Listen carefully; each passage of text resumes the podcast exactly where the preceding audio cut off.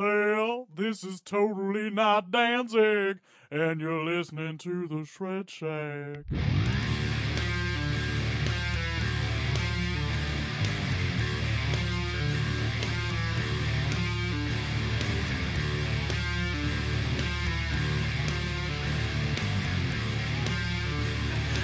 Folks. I'm Dan Mac. And this is Chris Mack. Welcoming you to episode 146 of the Shred Shack Podcast, your premier source of news and uninformed yet heavily biased opinions pertaining to all things heavy metal. Airing bi weekly. Yes, bi weekly because of the fact that we skipped a week because COVID. Bi weekly on uh, whoa, iTunes, Spotify, uh, not YouTube, iTunes, Spotify, Mixcloud, Google Play, and iHeartRadio. Those are the five we're on now, which 2021 is going to bring about some changes. And we're going to be on some more stuff Sweet. and I definitely know one person has has followed us on Spotify because I, I encouraged them to. I was gonna say, was was it, was it Brandy? No, no, no, no, no, no. I'm in I'm in a, I'm in a couple servers on Discord. So. oh, okay, gotcha, gotcha, gotcha. But gotcha. but despite all that, let's go into our normal routine for right now. Let's talk about some old business. All right, so we haven't been here for about a month, so some of the stuff is gonna be really old business. Mm-hmm. So I'm sure that people who are listening probably have already either read or heard or whatever a lot of this stuff, but you and I are catching up. Let's just say that. Yeah, we're we're picking and choosing how far back we go, but some of this stuff is big. Yeah. All right. So of course, with old business, we got Eddie Van Halen's cause of death has been revealed. More than two months after the legendary Van Halen guitarist passing, TMZ has obtained his death certificate, which reveals the immediate cause of death as a cerebrovascular event, uh, such as a stroke, uh, pneumonia, the blood disorder, uh, myelodysplastic syndrome, and lung cancer were also cited as underlying causes. The certificate also listed a number of other, quote, significant conditions that contributed to Eddie's death, including uh, squamous cell sarcoma, which is, a, which is skin cancer mm-hmm. of the head and neck, and atrial fibrillation, a condition that causes irregular heartbeat and elevates stroke risk. So he was in bad shape by the Yeah, time he passed away. That just sounds like a, a smorgasbord of bad news. yeah, I think I think even if he even if he was able to survive cancer, there's something else was going to get him. Yeah, At this yeah. at that point, which is a shame. So Would have been would have been even worse is if he beat all of that and then COVID. yeah, That would have that, that would have been like Fucking the final slap in the face. for real. That would have been terrible. But For real. I mean, it just sounds like he already had enough on his plate. So I mean, I, I, mean, I- only knew about he- the lung cancer. Was that? I only knew about the lung cancer. Yeah, I had no idea about skin cancer and all the other Yeah. issues as well. no, so no clue. So I mean, I hope he, he passed he passed restfully and uh, he can find some peace. yeah, seriously. All right, that's it for old business though. All right, so then let's carry on to new business. And with new business, we talk about new album releases.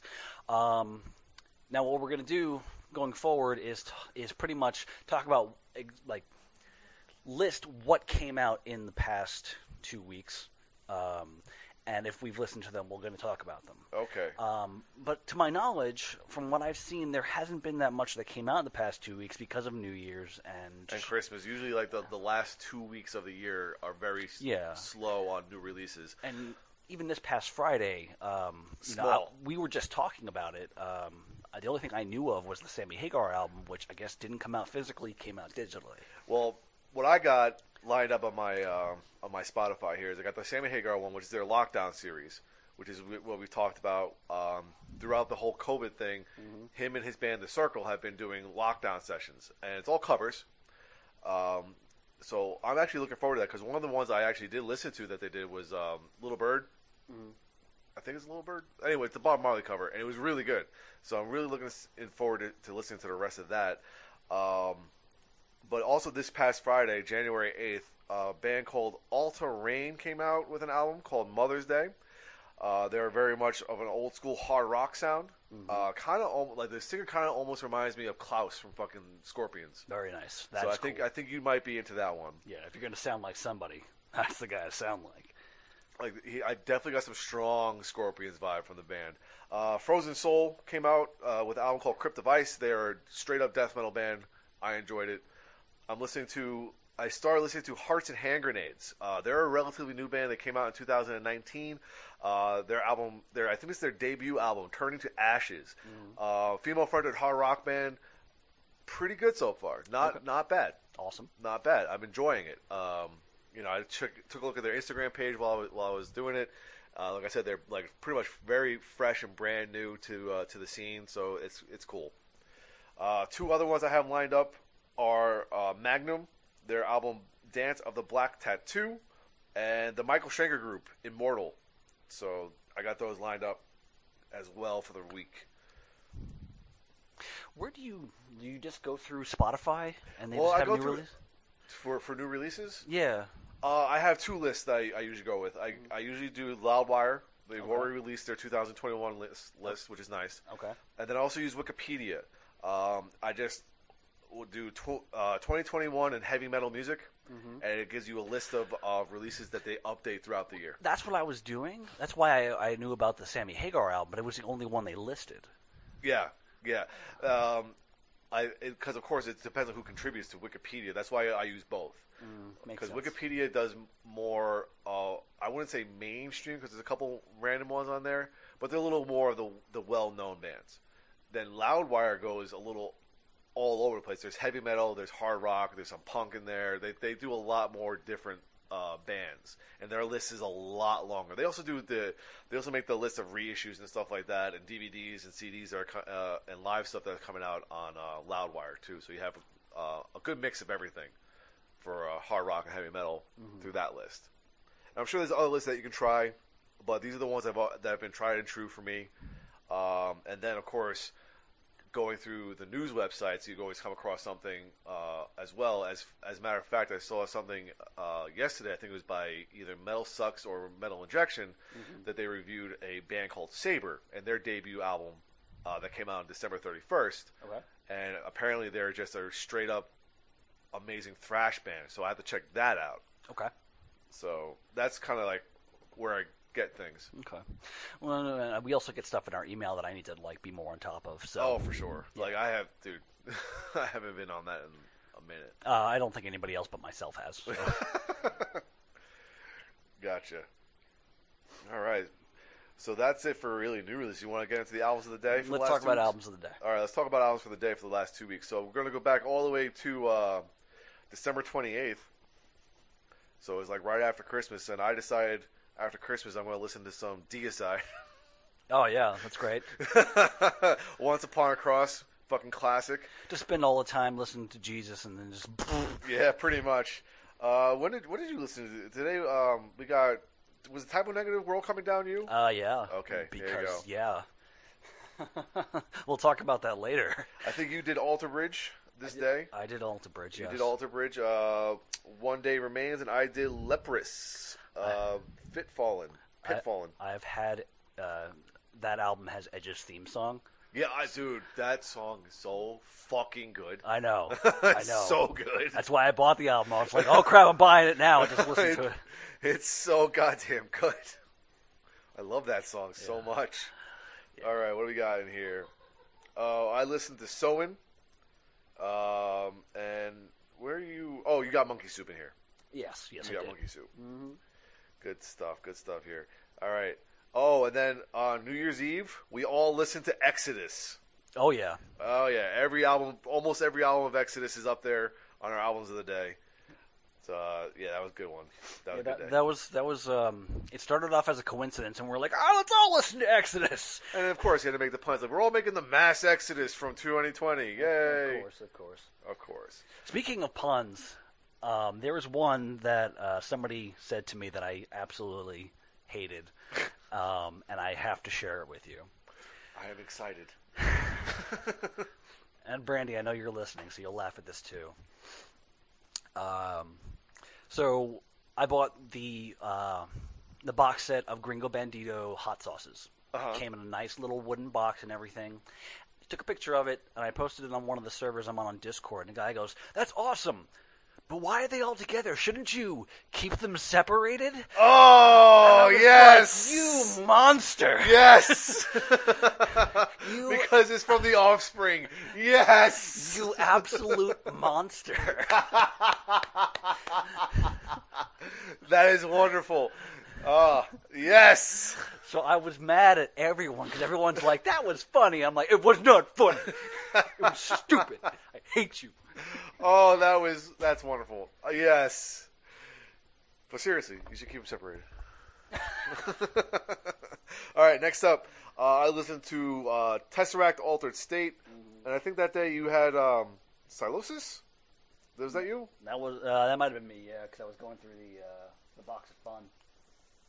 Yeah, that sounds that sounds right. That was a good one too. Oh yeah.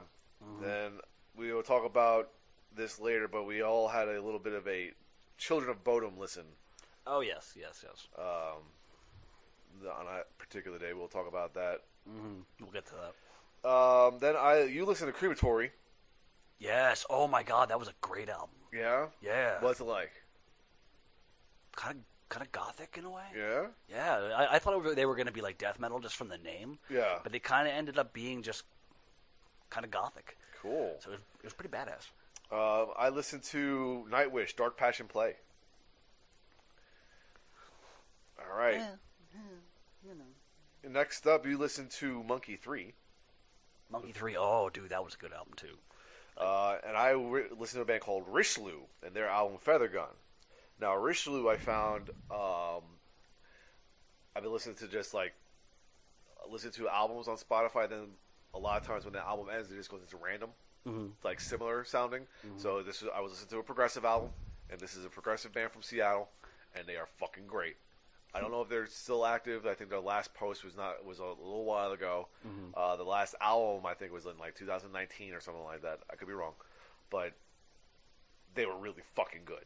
So I was like, yes, fucking new band. Yes, they already broke up. Damn. Oh no. Why do I come to the party so late? I forget what you listened to. Oh, you listened. To, was it you who listened to Hollis? Yes, that What was, that? Because I, I like the al- the album cover. I, re- I, I can't even remember it now, but it was really good. I, I've been listening because again, I've been going through so many CDs lately. But um, yeah, that one I just I, I can't remember exactly what it was, but it was intense. Okay. So I listened to a band called OC. Again, I found this through the fucking randomness thing of Spotify. Apparently, this is like a rotating uh, group of people that play together progressive uh, progressive metal. I think Mike Portnoy played on the, with this group at one point. Oh, I, I, I, like. I know it's not that big a surprise, but I'm pretty sure Mike Portnoy played with them at one point. Um, just really good fucking fucking music. yeah, Fucking pumped. All right.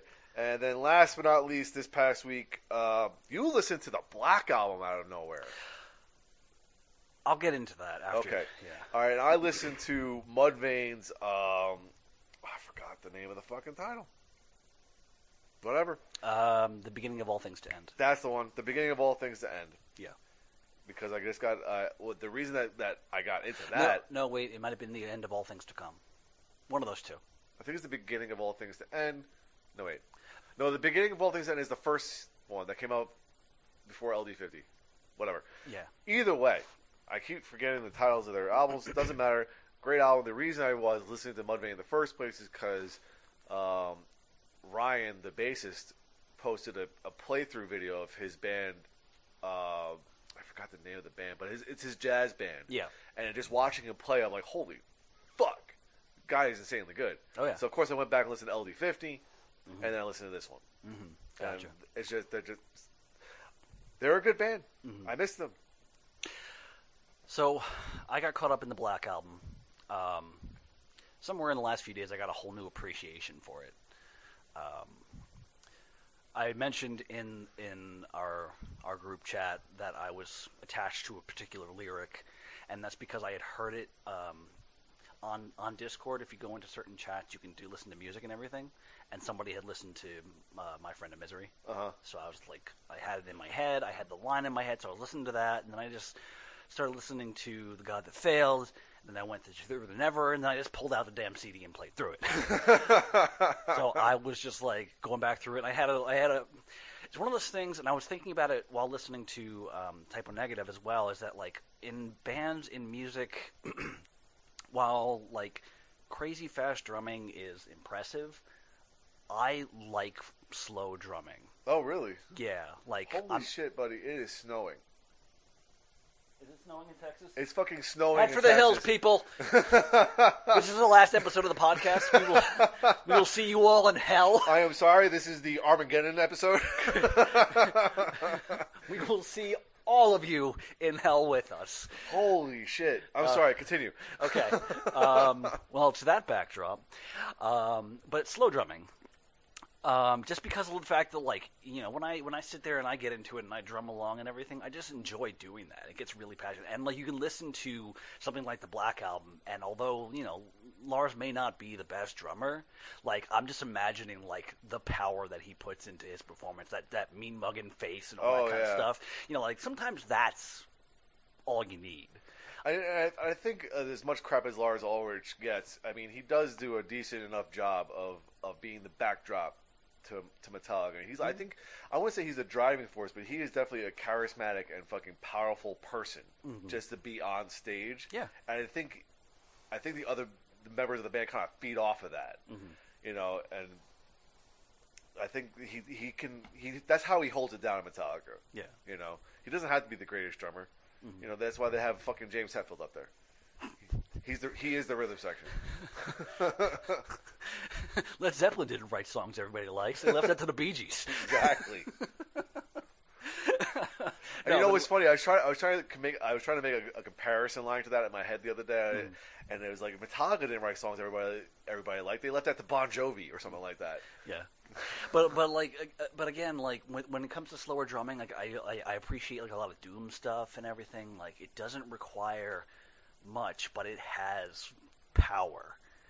Like in like in slower music, I'm imagining again Type O Negative. Although like apparently the studio albums are all drum programs. They're not, Yes. they're not live. Yes. Um, but you know, then I think about the other bands that do kind of that slower material, like the creeping type of material, like the original Black Sabbath song. You know, like that kind of just the the slow, like backdrop that a a, a percussion, um, the a per, what's the thing I'm thinking of? Per- percussion ensemble brings to the thing. It just it makes it all just sound pretty cool, and I I can enjoy that a lot more for some reason. Yeah. Yeah, again, you know, fast drumming is, is really cool, but I mean, same. I feel the same way about like guitar noodling. It's like, okay, cool, you can play a million notes a minute,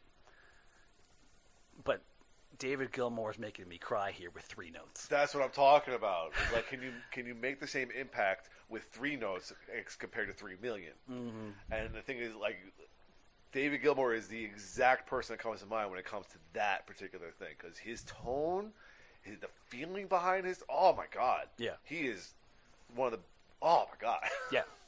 So uh, that's that's what I'm feeling, and that's kind of just the vibe I got into listening to Black Album. I had a I had a new appreciation for it. I also had a new appreciation for their lyrical content before it went to crap. yeah. So, you know, It's funny that you, that you mentioned that, that album in particular because I just recently listened to the latest episode of the Devin Townsend project where he he started talking about how he's a, he's he stopped talking about his Devin Townsend project albums. So he did Ki, and now he's talking about Addicted, and then he went into Addicted specifically with the mindset of writing songs um, and a more not he, not that he wanted to be played on the radio, but he wanted to do something a little bit simpler or something a little bit more traditional as far as songwriting goes. And his specific example was the Black Album because of how it sounded on- on the radio and how the songs were structured and stuff like that. And I always thought that the the um, that the Black Album was the perfect example of what heavy metal can do with traditional songwriting. Mm-hmm. You know, and it that's that's exactly what Devin Townsend was going for. So I think that again is another way to appreciate what Metallica did with that humongous album.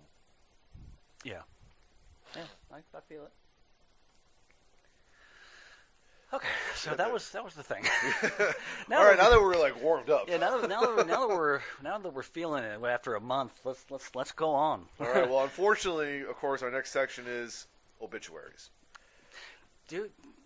Dude, Hi- do- if you want to reorganize this thing, please feel free. No. All no, it's, best, it's best to get the hurt out of the way. Yeah. Okay. Yeah, that's what I thought. All right. So we mentioned earlier in our albums day that we all listen to either um, Children of Bodom. I think Pat listened to Synergy, uh, but former Children of Bodom frontman Alexi Laiho uh, passed away. Uh, the Finnish guitarist vocalist died at his home in Helsinki last uh, last week, and the 41 he only was 41. Yeah. and he suffered from long-term health issues in the years leading up to his death. Of course, no one knew about that. You know, I think Pat mentioned in our group chat that when he interviewed him, he had mentioned that he's not going to be around for much longer. But like, you know, a lot of people say that. Yeah. You know, so there was there was nothing like kind of like um, giving us an indication this was about to happen, Yeah. which Yeah, is a shame. Absolutely. So, unfortunately, we will probably will not be seeing a um, Bodom After Midnight album release. If if anything, it's probably going to be like an EP with like the three or four songs that they recorded. Um, that sucks. Yeah, that was um, uh, of all again like of all the people that I would have expected, like that was not one of them. Yeah, Ozzy's still alive. Ozzy's making a new album. what are you talking about? it's amazing. All right, Leslie West, the legendary guitarist, vocalist, original founding member of Mountain, had passed away at the age of 75. Leslie's brother Larry West confirmed the musician's passing to Rolling Stone. Uh, he suffered cardiac arrest at his home near Dayton, Florida, on Monday, December 21st, and was rushed to a hospital where he never regained consciousness. Wow. Uh, considering some of the pictures I saw of him in his later life, he doesn't look like he was in very good health to begin with. So it was probably unfortunate, but it was something that was on the way. Yeah. Next up, we have Michael Fonfara. He passed away in a Toronto hospital on January 8th, 2021, due to complications from his two year battle with cancer. He was 74.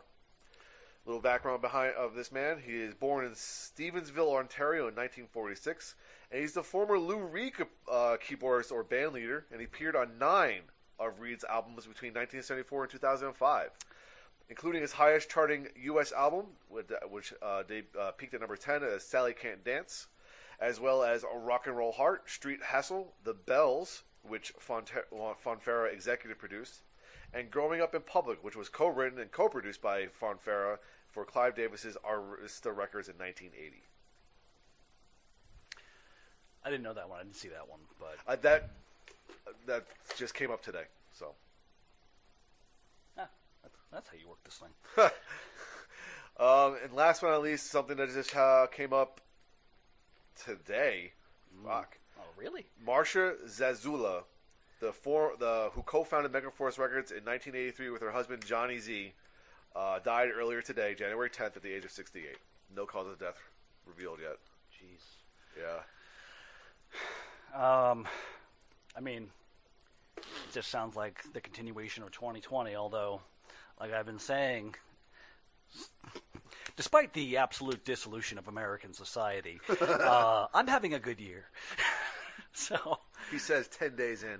I know I'm, I'm You still have a- 355 more days to fuck this up. yeah, well, I said the same thing about last year. So at least I didn't start off this year with a panic attack.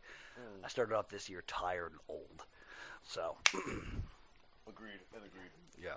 So All right. Are we ready to get into some general news? Hopefully, get some good news around here. yep. Let's do this. All right. So Ghost issued um, an end of year Facebook update indicating that announcements about new music and live shows will be forthcoming in the next few months. The act has been working on several big things, according to Tobias Forge, for 2021, and will be issuing sporadic updates throughout the year. Always good news to hear from Ghost. I feel like they've been saying that for a while now, though. I mean, come on. Prequel came out, what, 19, 2018? 19. I know. I- I- wow. Dude, we're not that old. Um, 2018? 2000. I feel like yeah, 2018. I feel like that's when the review happened. Yeah, it was 2018, so 2021, three years. It's about right no, for them. that's not good. I demand more. No, Wow. I want to be. douchebag. I want to be entitled. Entitled douchebag. Go faster. Don't make me poke you more. All right. Kiss's New Year's performance in Dubai, United Arab Arab Emirates, broke Guinness World Records for highest flame projection in a music concert and for most flame projections launched simultaneously in a music concert. I saw pictures of this thing. It was ridiculous. The stage was like 250 feet long, or wide, or whatever the fuck. And these flames were like, I think they were like 35 feet in the air. It was fucking insane. Fucking insane. On a side note, uh, Kiss cleaned up its act for its uh, New Year's Eve live pay per view performance in Dubai, apparently out of respect for local customs and beliefs. Gene Simmons' blood spitting stunt was missing during his bass solo. The words bitch and virgin soul were removed from the lyrics of 10, uh, 100,000 Years and God of Thunder, respectively. respectively. The latter replaced by Sacred Soul. So Virgin Soul, Sacred Soul. Other songs reportedly had minor lyrical changes as well. According to BBC, Dubai is very conserv- conservative when it comes to bad language. Swearing, profanities, insults, and all kinds of vulgar language are considered obscene acts, as is making rude gestures, and offenders can be fined or jailed. For example, saying fuck is a crime in Dubai as the swear word, quote, disgraces the honor of the modesty, unquote, of a person according to Article 373 of the A of the UAE Penal Code. Swearing in public in Dubai can lead you can land you in prison for up to a year. A huge fine may also be imposed for swearing, amounting to as high as DH ten thousand, which is about twenty seven hundred dollars. What if I approach somebody in Dubai and just offer them my genitals? They they you might be in jail for a while. I mean seriously, it's a it's a rude gesture. What if I said the word balls? I was gonna say I could probably never visit Dubai. Every other word out of my mouth is tends to be fuck. yeah, yeah, you're you're pre- you're pretty bad. I am bad. Yeah, I mean, I I am the zenith of of clean living. I, okay. okay. Well, uh, unless we're playing video games, in which case all then it gets, Oh. it gets raunchy. all things get bad. Yeah, just gets- just, just no nasty. no no holds barred, and everything's on the table. Especially yeah, like your balls. Balls on table. So yeah, oh my god. All right, so Rob Reiner, Harry mm-hmm. Shearer, Christopher Guest, and Michael McKean, who are of course creators of the iconic mockumentary This Is Spinal Tap, have set up a wholly or a wholly owned entity to manage the licensing of the film and all rights related to it. With effect from January 1st, 2021, the much beloved movie and all future characters, trademarks, and associated rights will be licensed via Authorized Spinal Tap LLC. Together, the four creators intend to ensure the film continues to be available for existing and future Spinal Tap fans for years to come. that was cool. I thought because of the fact that like they're making sure that the movie just doesn't go out of print. Everyone can see it because of the fact that it's kind of a milestone of just mockumentary for metal. I also like the fact that that, that the creators own it. Yeah, That, Oh, I think that's the most important part to be taken away from that. Is that not, it's not a movie studio, it's not some executive fucking sitting in his office or some douchebag who just owns the movie. It's the creators, the guys who actually did it. Mm-hmm. yeah. They own it. Yeah. And that's fucking great. I wish it was more like that for a lot of things. You know?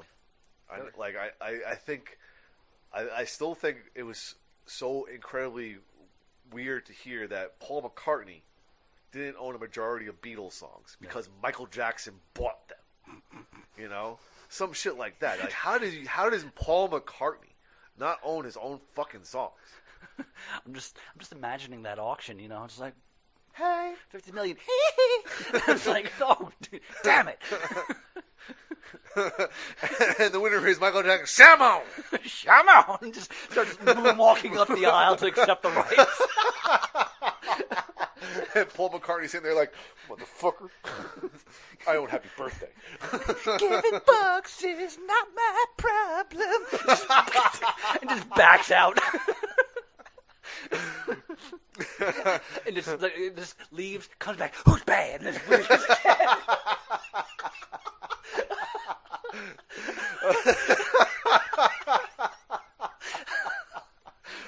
oh yeah, that's that's wonderful. Oh yeah, That I is can, I can see that. It's Oh. phenomenal. Oh, here's a little bit of a bummer. Okay. Right. So the legendary Danish studio where Judas Priest recorded parts of its Ram It Down album has been destroyed in a fire. According to the local newspaper there, um, Puck Recording Studios complex, located in Gerlev, which is north of the city of Randers in western Denmark, burned down early Monday, December 28th. It was not known what caused the fire, and there were no reports of any people being injured. So Puck was established in a converted farmhouse in 1978 by John John Puckquist, uh, and at one point was considered one of the most technologically advanced studios in the world. Oh. Other artists who recorded their albums in, there include uh, Elton John, who recorded "Sleeping with the Past," George Michael, who recorded "Faith," The Depeche Mode, who recorded "Violator," amazing, Oh, yeah. and "Music for the Masses," Gary Moore, and the Kinks. The last LP recorded at Puk was Meshuggah's "The Violent Sleep of Reason," which came out in 2016. Wow. Yeah, yeah, that's a bummer. Versatile. But considering it's a farmhouse, a bale of hay probably caught fire. it was a converted farmhouse. Probably wasn't a farmhouse for the last 34 years. I'm joking. Yeah, you're joking. Although they probably had cows. Awesome. Awesome. All right. Rock Camp the Movie from filmmaker Doug Blush will be released in January. Uh, this is called. All right, I'm going to go through the whole rundown here. Okay. Copy and paste. Here we go. Summer Camp meets Spinal Tap as we journey to rock and roll fantasy camp, where dreamers from across America and around the world gathered to shred with their heroes and learn to rock like the legends. Rock Camp is an institution and cultural phenomenon that has been going on in Los Angeles, New York, and other cities since 1996. Rock Camp is the brainchild of music producer David Fishof. It boasts a jaw-dropping array of rock star counselors that include Roger Daltrey, Alice Cooper, Paul Stanley and Gene Simmons, Nancy Wilson, Joe Perry, Jeff Jeff Beck, Slash, and countless other rock legends. Um, directed and produced by Blush, co-directed and edited by Renee Barron, and produced by Jeff Rowe. The movie takes us back more than four decades to the beginning of Fishof's career as a sports agency and eventually, oh, yeah, at a sports agency, and eventually as an entertainment executive and music producer. Fishoff founded Rock and Roll Fantasy Camp, which has been making dreams come true for more than 25 years. The camp brings together musicians from all walks of life for an unforget- unforgettable experience with legendary rock stars. These musicians teach, inspire, and jam with the campers for over four days, including with, with concluding with a live performance at a famed venue. They're really doing that in the time of COVID? I, I mean, I don't know if they've if they've done that, but this is the movie. Oh, the movie. I was about to movie. say. I was like, what? But Yeah, it's they cool. probably haven't done it this year or last year, But that- whatever. That is that is cool. But they've been doing that for a long time. I remember I remember seeing some some bits about that. All right. A, protect, a protective fence has been erected around the graves of legendary Pantera guitarist Dimebag Darrell and his brother uh, Vinnie Paul, uh, presumably to guard them from vandalism. I mean, yeah, but why now? Why now in particular? Did something happen? Like that's they don't more. they don't mention anything. yeah, that's that's weird. Which is weird. Yeah. You know, I was expecting to read something about like how someone like did something, but I think um, in the past, while Vinnie Paul was alive, he had made mention that people do go to visit Dimebag and they, they, they like etch their names or something like that in his gravestone or some shit like that. Of course they do, because they're know. stupid. Yeah, so this probably is just an added measure. I say that as I get my chisel. Going Flintstones with this. D money, It's just D and a dollar sign. Oh. D money. All right. Morgoth, who are um German death metal veterans here, have officially called it quits. The band took to its Facebook page on Thursday, December 17th, to write, It's already been two and a half years since our last updates and the announcement of an indefinite hiatus in regards to any band activities. Time surely flies. In the meantime, and after much deliberation, we can now announce that we have indeed reached the end of the road for Morgoth. I don't know anything about this band. I, I, I've heard of them before, of course. Oh yeah, the and name's of course, the name is, you know, from the Lord of the Rings. But, um, Nerd. whatever. But uh, it just sucks that a band has to call it quits like that. So Yeah. just gives me a reason to go listen to them and say, "Damn it, I came too late again."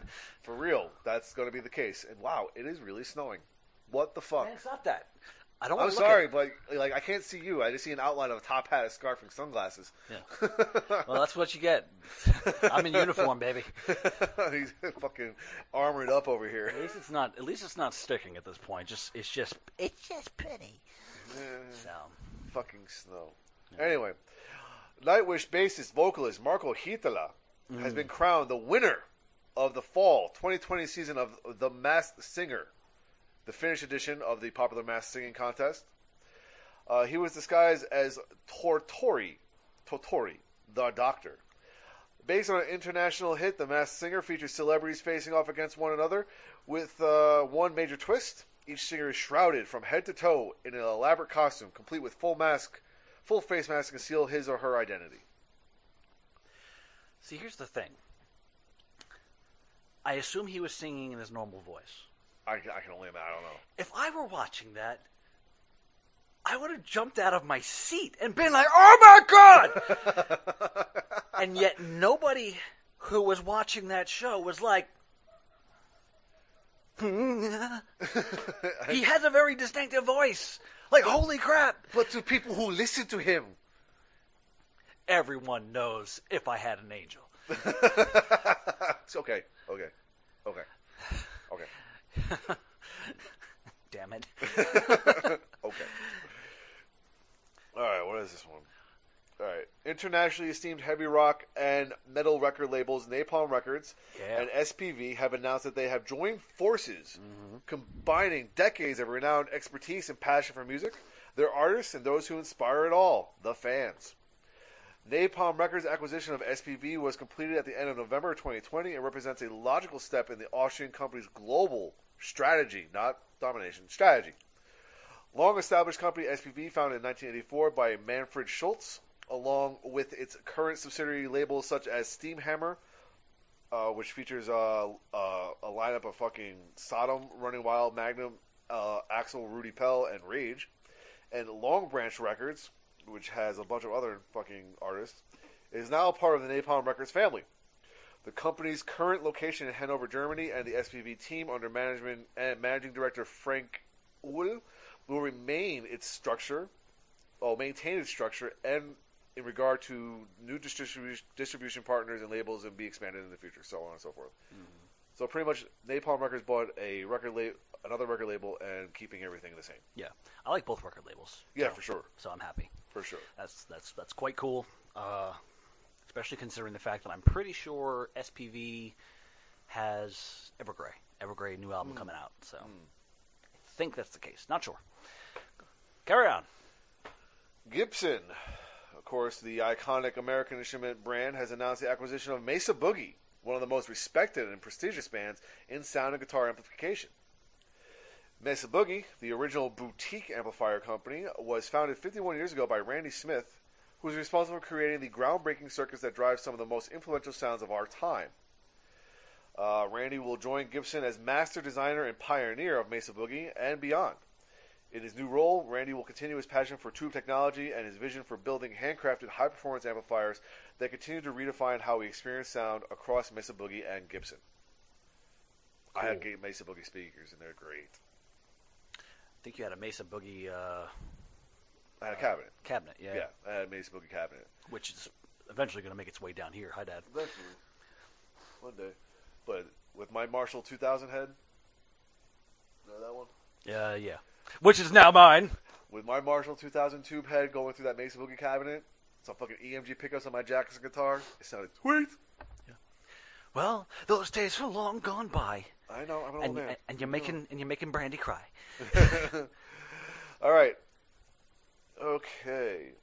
Infinite Visions, which was the band formed by ex uh, Stradivarius guitarist and songwriter Timo Tolkki, uh, has called it quits after failing to raise sufficient funds to record its debut album.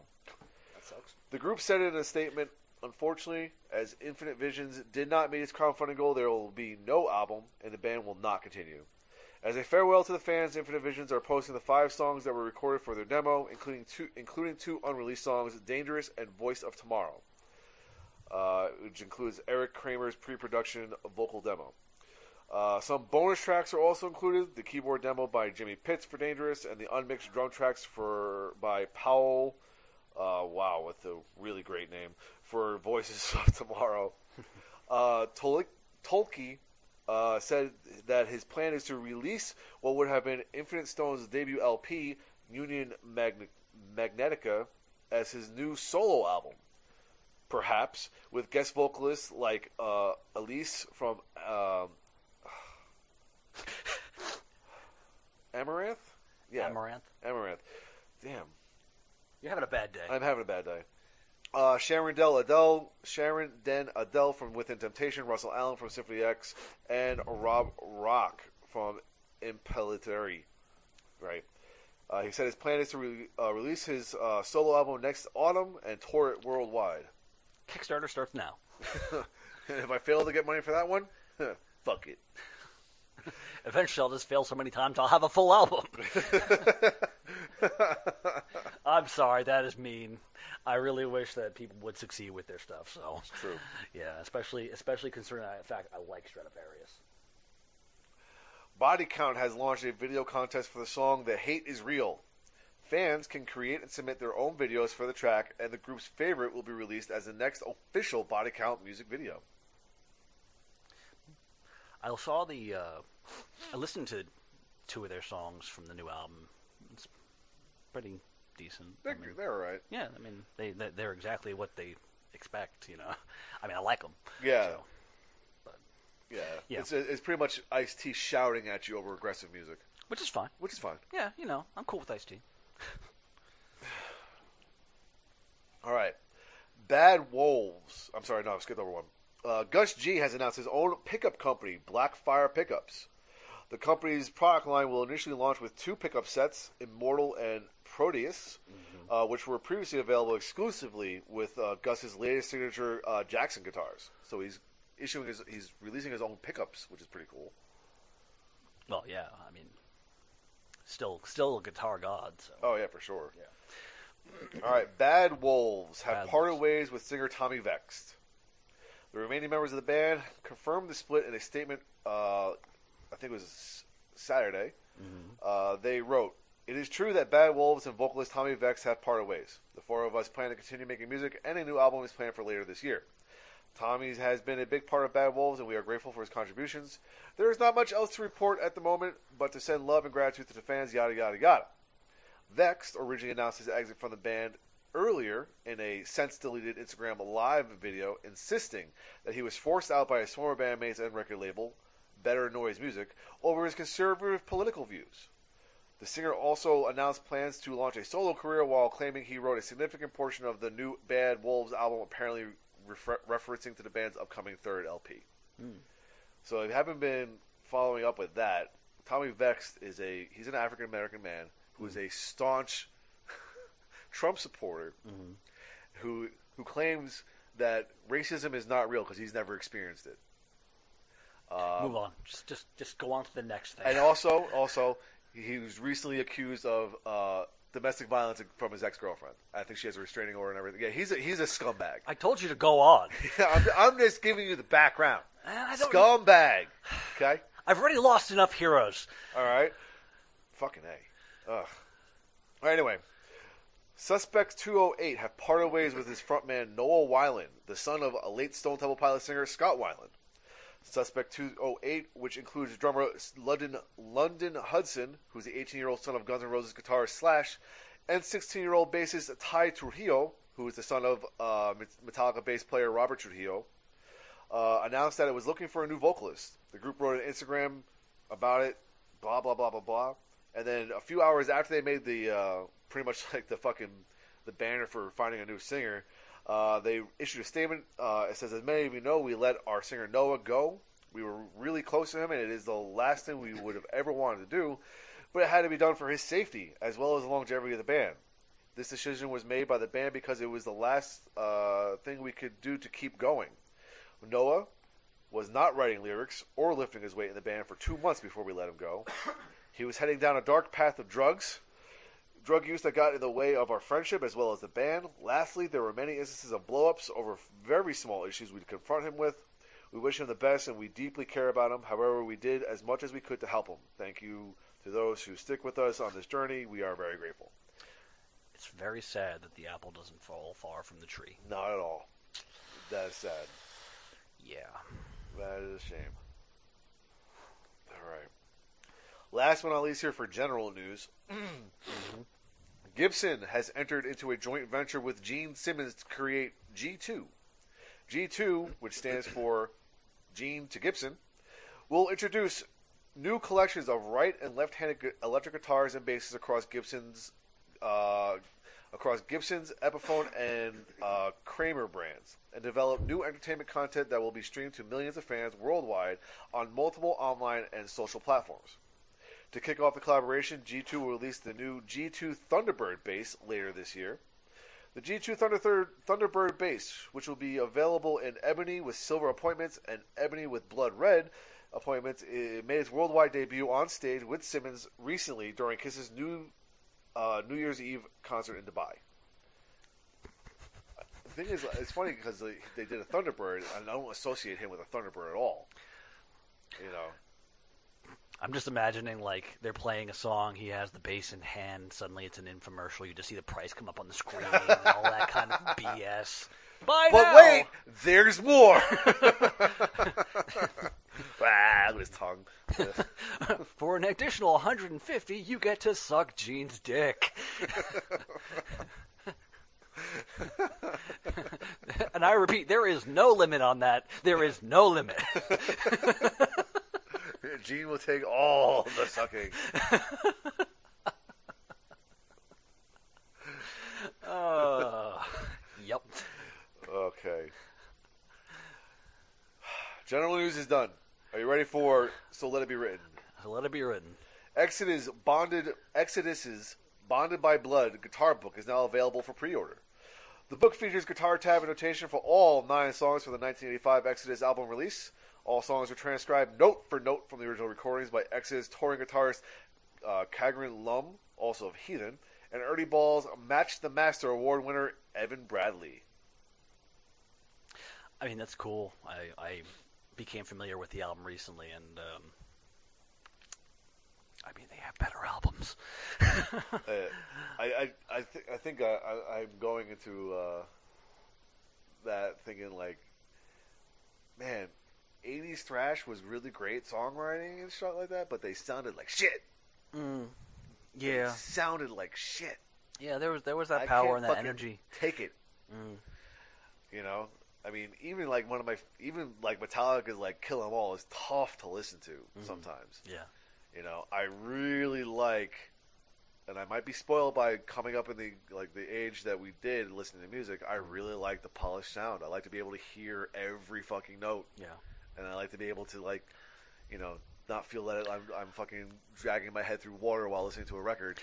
You know, Well, I feel like there's a lot of there, there's there's probably a lot of counter to that, I'm just sure. because of the fact that thrash, you know, should sound raw and gritty and whatnot. yeah. But, the thing is, like those bands who those same bands who are writing music just as good Yeah. now sound better. That's the thing. Like like thrash always had that skill, but it was always undermined by that raw energy and that and that that scene. That like now that we have better production, you can actually hear like the talent that goes through it, uh, especially on the melodic side, and you're you get more of an understanding of what goes into the, into the uh, music itself. I think just um, probably at the time, thrash was just ahead of the technology. They they just didn't have enough. There wasn't it wasn't it wasn't enough to capture the talent and the energy behind all that. Mm-hmm. Because it's funny because when you listen to like stuff from the '70s, it still sounds good, mm-hmm. you know. But I think it's because they were. I think I don't know if they're if it was because thrash just got too loud, and like like the distortion they used was just too like mid rangey or too. I don't know what It's it is. probably the- but it, it just it just doesn't sound good. I mean, things from the '70s probably had to sound better because of things from the '60s. Mm. Like you had, um, I'm sure Hendrix Uh, I'm sure, he, like as far as recording him, I'm sure that was difficult for a while too. Yeah, You the know, getting- Beatles. The, you know, the stuff like the Beatles and whatnot. You know, I'm sure a lot of that had some some some technical difficulties that they had to kind of come around for, and then advanced technology to get beyond it. So uh, every time, hey, hey, girl, hey, Hey, girl, hey, I'm in my uniform. Um, love you, babe. Uh, but yeah, so I forgot what I was saying. we were talking about production and, Lindsay, you and, distract me. and music. Uh, so yeah, production, music. Uh, yes, so I feel like every single time something new comes along, as far as what sonic qualities it has, it has to change up with the technology thereafter. And Yeah. maybe in like you know thrash, you know thrash in '85 and thrash in '89 sounded very different. Oh, for sure. They they learned quick enough to, to catch up with the, the medium, but yeah. So Yeah, I, I, it's just amazing when you, when you hear a band like, let's say, like Testament, Overkill, fucking Exodus, when they record now, mm. same ferocity, same fucking energy, same fucking physical and, and technical talent, mm. but it sounds so much better. Mm. It's just, it's there's just something about the sound that I, I really appreciate more now. I mean, I'm sure, like, I would love to see what what bands could do, like, if they re-recorded some of their stuff. Mm-hmm. Like, I even like when we saw Exodus and like their their sound now live was even better than what's on the record in 1985. You know, it's mm. just there's just a, a striking difference. Yeah. And Yeah. it makes a and it makes a very big impact as far as I'm concerned. And I know like a lot of fucking elitists and purists would be like, "Oh," start talking shit. But like, fuck you.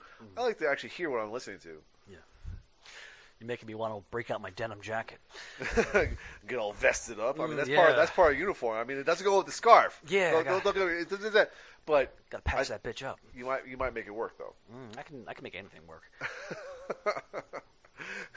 Just if you're gonna wear a denim denim vest, at least change the different uh, fucking pants. Okay. Oh yeah, that's, There's no there's no Texas tuxedo walking around here. Okay. I mean there won't be pants. oh, well, that's true. Pants free revolution. I forgot. Yes. There, there, there will not be pants. Pants free revolution. All right. For almost 40 years, Queensryche have been hailed as one of the forefathers of American progressive hard rock and metal music. But the band's complete story has never been told until now. NW Metalworks Music has announced it will publish the first ever Queensryche biography in late 2021 as part of the Metalworks book line. Written by James R. Beach with Brian L. Laren and Brian J. Heaton. What, why is everyone with their fucking middle initials here? Anyway, Building an Empire, the story of Queensryche takes a deep dive on Queensryche. From its original members' musical beginnings in the high schools in sub- of suburban uh, Seattle to group's rise to stardom in the 90s. The book will cover how Queensryche evolved from album to album, the various events that led to the band's fracture and declining popularity, and the amazing heavy metal revival uh, period Queensryche has enjoyed for over the last several years. Paul Suter, the acclaimed writer from Kerrang, who broke Queensryche's story in early 1983, will write the tome's uh, forward. And Heaton, the founder of AnybodyListening.net, a historical retrospective on Queensryche's original lineup, penned the forward, the afterword. Yeah. I want to read that book. I really do because obviously I like music biographies, but man, I really want to know like some things about them because I'm just imagining like Geoff Tate now being like, "Yeah, we're good," and then the rest of the band being like, "Fuck the guy, he sucks." no, no, Fuck that guy. Oh no, I, I, I really want to know like where a lot of that a lot of that problem came in. I know like you know of it, but like you want details. yeah. yeah. Yeah. You want to know the dissolution. We want we want to spill the tea. Mm, yeah, yeah. Give me all the tea. All the tea. Mm. All right. Not spreading the disease here. Mm-hmm. The 63rd Annual Grammy Awards, originally scheduled for January 31st, have been postponed due to concerns over the spread of the coronavirus, of course. They will now tentatively take place on March 21st, 2021. A combination of health and travel concerns is what ultimately led to the decision to postpone this year's Grammys, with the show's planned location of Los Angeles on the verge of becoming the epicenter of the coronavirus pandemic. More than 7,600 people are hospitalized with COVID 19 in just Los Angeles County alone. I mean, it's just the Grammys. right? Nobody cares. Oh, an award! Oh, it's a Grammy. Oh yeah. Don't throw your trash in here. He's the one they call it Dr. Phil not so good. All right, this is a while back. Mm-hmm. Vinnie Moore, legendary guitarist, has tested positive for COVID 19. The UFO guitarist revealed his health status in a social media post on Tuesday, December 15th. Uh, he wrote, re- I was recording some new songs a couple weeks back and was going to post about it, but started not feeling so well and unfortunately tested positive for COVID. Feeling better now, but have been really tired. In fact, I have become a world champion napper, which is frustrating because I hate napping. Biggest waste of time ever. Whatever, dude. Bro, bro, you, don't, you bro. need to appreciate them naps, Bro, bro. whoa, hang on, hang on. Whoa. Just just because you got COVID doesn't mean you can sit there and talk, you know, a bunch of crap about naps. Yeah, for real. Yeah. I need you to tone it down about the fucking naps. You see, normally when you go through your day and it's like a 12 hour day, you need a nap somewhere in there. But you see, if you don't get a nap, you see, a normal man he needs about eight hours of sleep, and I'm not normal. exactly. I need at least 12 hours a day. Recharge time. See, I get four hours over here, and I get two hours over here. So together, It adds up to about six hours.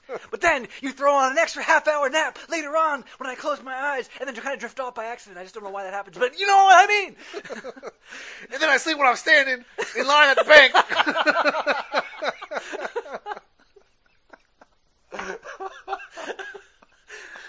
Oh. Naps, ladies and gentlemen. we are passionate about napping. because we're old and we're bald. and we're tired. Hey, whoa, whoa, whoa, whoa, bald. You keep that to yourself, son. Tired, yes. and we are tired during the day. Just, just you wait, dude. Just you wait. A couple years. Couple when, years. I'm, when I'm completely gray and still have a full head of hair, sure. Oh whatever. yeah, we'll just see about that. I'm gonna I'm gonna look like Doctor Wiley. All right. All right. Sharon Osbourne tested positive for coronavirus back in December. Uh, I haven't updated this, but she was able to go back home uh, for the holidays. She was back home with Ozzy by um, by Christmas Eve. Uh, but she says she is still suffering from some of the symptoms. So she's got to be careful around that old man. Take that, COVID. You tried and you failed. You hit the wrong mark. You got the wrong Osbourne. Good job by you. Better job by Ozzy. or is Ozzy just like, what? Can't, can't, can't catch me? Frog hop. Can't catch me? No, I'm just imagining like he's just standing there and COVID is stormtroopering shooting him. just all around him. I recently watched Pulp Fiction, and I'm now envisioning the Goddamn guy- hand the cannon. goddamn hand cannon. we should be dead, my friend. I need you to acknowledge this miracle.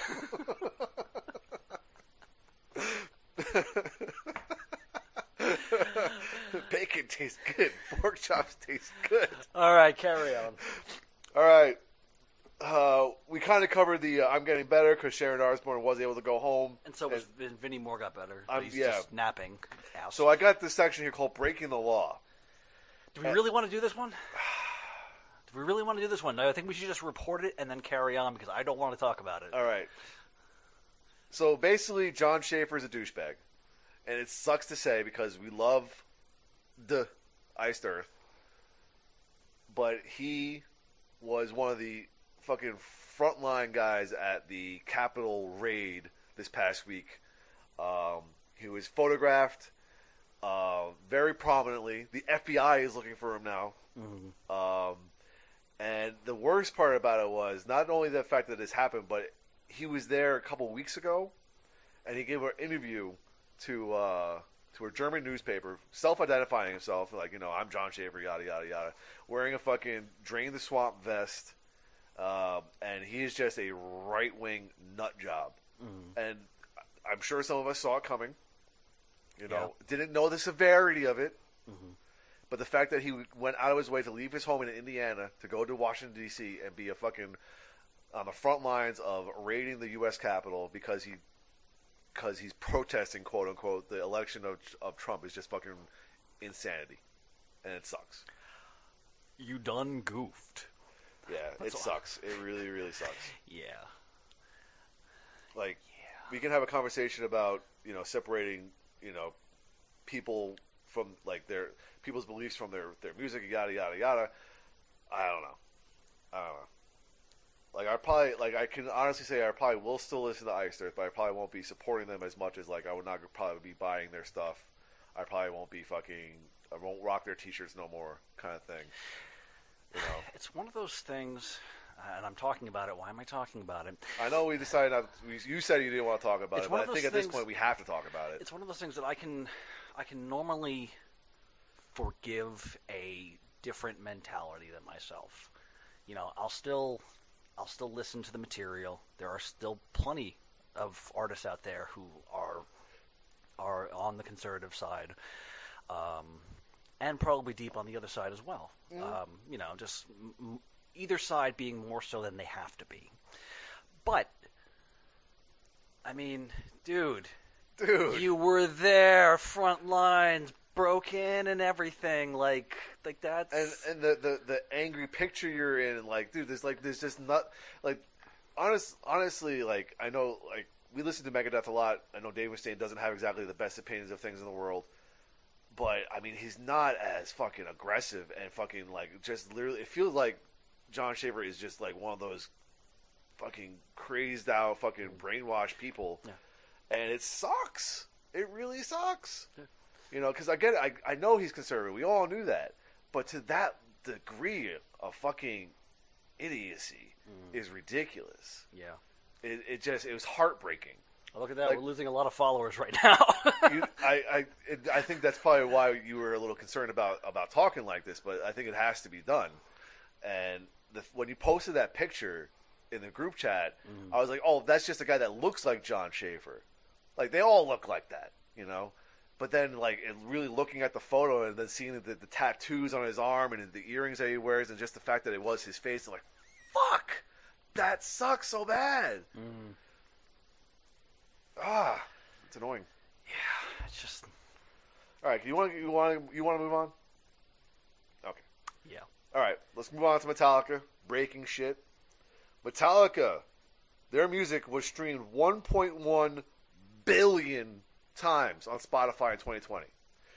This marks the second year in a row that the band's songs were played more than a billion times on the digital music service in a 12 month period.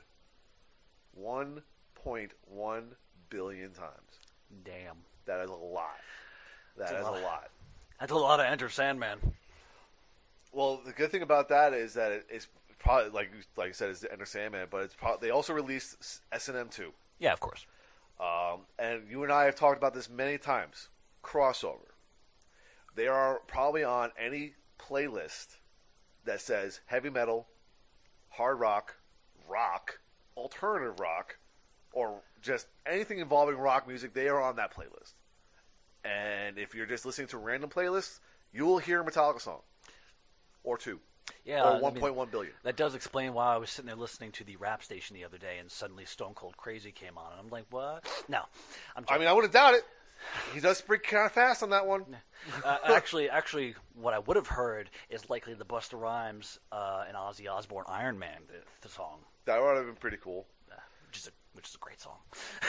you know. But you know, it's yeah, Metallica's just fucking. They're still fucking pulling in numbers. Yeah. All right, That's one thing I actually really like. what's that? When you're talking about the crossover appeal, just one person who does it with so much ease and no one gives him any flack for it is Ozzy. Oh yeah, He just walks in, does something, and suddenly like everyone's like, "That's awesome!" Like no one gives a damn that he's like you know the the, the Godfather of heavy metal and oh, everything. Oh, yeah. They're just like, "Oh, no, that's cool." Yeah. He does have the incredible crossover appeal. I think that comes with the fact that his music is used in many crossover events, mm-hmm. such as Crazy Train. You cannot go to a football stadium in this country and mm-hmm. not hear Crazy Train. It happens. But- he performed that song for Monday Night Football.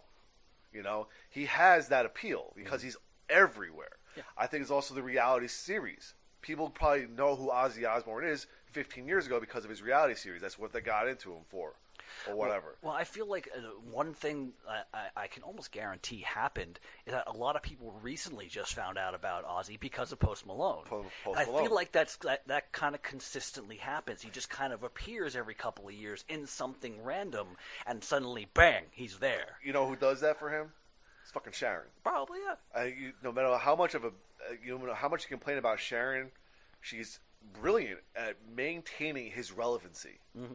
Absolutely brilliant. You know, because he can still do like the fucking nostalgia circuit, but that's not what he does. He does do new music with new people, and it's still relevant. And, and the thing is, it's actually even critically acclaimed Mm-hmm. to, at this late in his career. Which we're actually going to get to a little bit later on in one of our discussions. Is So, that right? Yeah, we'll talk about it. Okay, cool, awesome, very cool. All right, so you ready for some feuding? Yes. All right. So the go uh, the makers of Ghost, the handcrafted British ultra premium vodka, appear to have won the legal battle against Ghost lead uh, Ghost leader Tobias Forge over the sale of their product. So earlier in 2020, Ghost Drinks Limited was sued by the Swedish rock band over the use of the name. Since Ghost has also marketed a gin using the group's name, Forge and his representatives claimed the vodka could conceivably have caused marketplace confusion. The vodka company, which launched in June of 2015, countered that the Ghost main man had known about their product since 2016. On December 22nd, the Swedish Patent and Market Court, which deals with intellectual property infringement and validity cases, issued a statement saying that the term ghost is a generic word and is therefore free for ghost drinks to use. I mean, that's fair enough. Oh, for sure. It's, it's, you can't just fucking trademark a word that's very generic. You know? Some have tried. Oh, oh yeah. I mean, Mr. Simmons and uh, whatever. Still, it's- you can't just trademark a, a word like that. so, at least the little man won on that one. Yeah. All right. No alcoholic uh, merchandising. You ready for some merchandising? Always. Always. Puck Hockey, which is the uh, the hockey-based fashion brand we have talked about on several occasions already, uh, they have a new relationship with Metallica. The Metallica and Puck Hockey collection includes hoodies, flannels, jerseys, and hats, all inspired the band's music and art. In addition to the merch Metallica will be carrying in the Met store, Puck Hockey will also be selling a few pieces exclusive to its store. The collection is available at puckhockey.com. I, I, I never really had much in the way of hockey. I think I've said this before. Your hockey thing for Pantera was cool, but like on me, like that kind of like oversized shirt, I would look so small, and I'm already a small person. Yeah, you're already a very slender man. Yeah, like I'm wearing small T-shirts, and then they're loose. you know, and and and and and medication does not help that. so it's like, um, yeah, no, I would look like I would look. Someone would have to sit there and pour water on me, like to actually figure out what my body type is. so I always like the hockey. I like the oversized stuff. I don't have much of it no, because I'm actually. I also feel very comfortable in form-fitting stuff now. yeah. Um, it makes Yeah. me able to move better. I was reading the ACDC book, and uh, someone who who was um, close to Bon Scott was saying he used to buy t- t-shirts two sizes too small. He'd sit there and be like, "They make my muscles look big."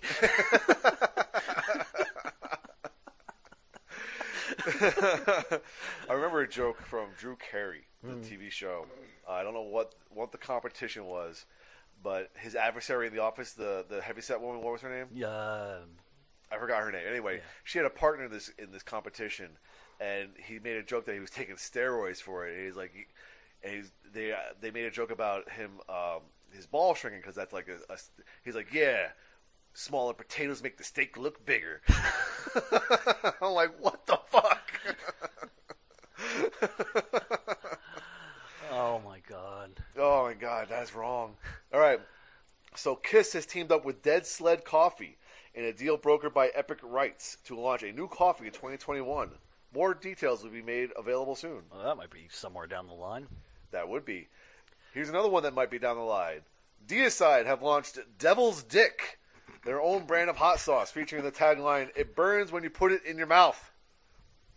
These guys are subtle as a brick to the face. No, no, no. What would have been subtle is give me that dick.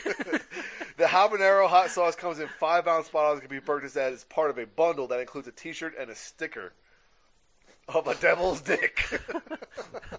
I don't need anything sticky from the devil's dick, please. you stay away from me from that. oh man, None of that nonsense, please. Right. knuckle bonds.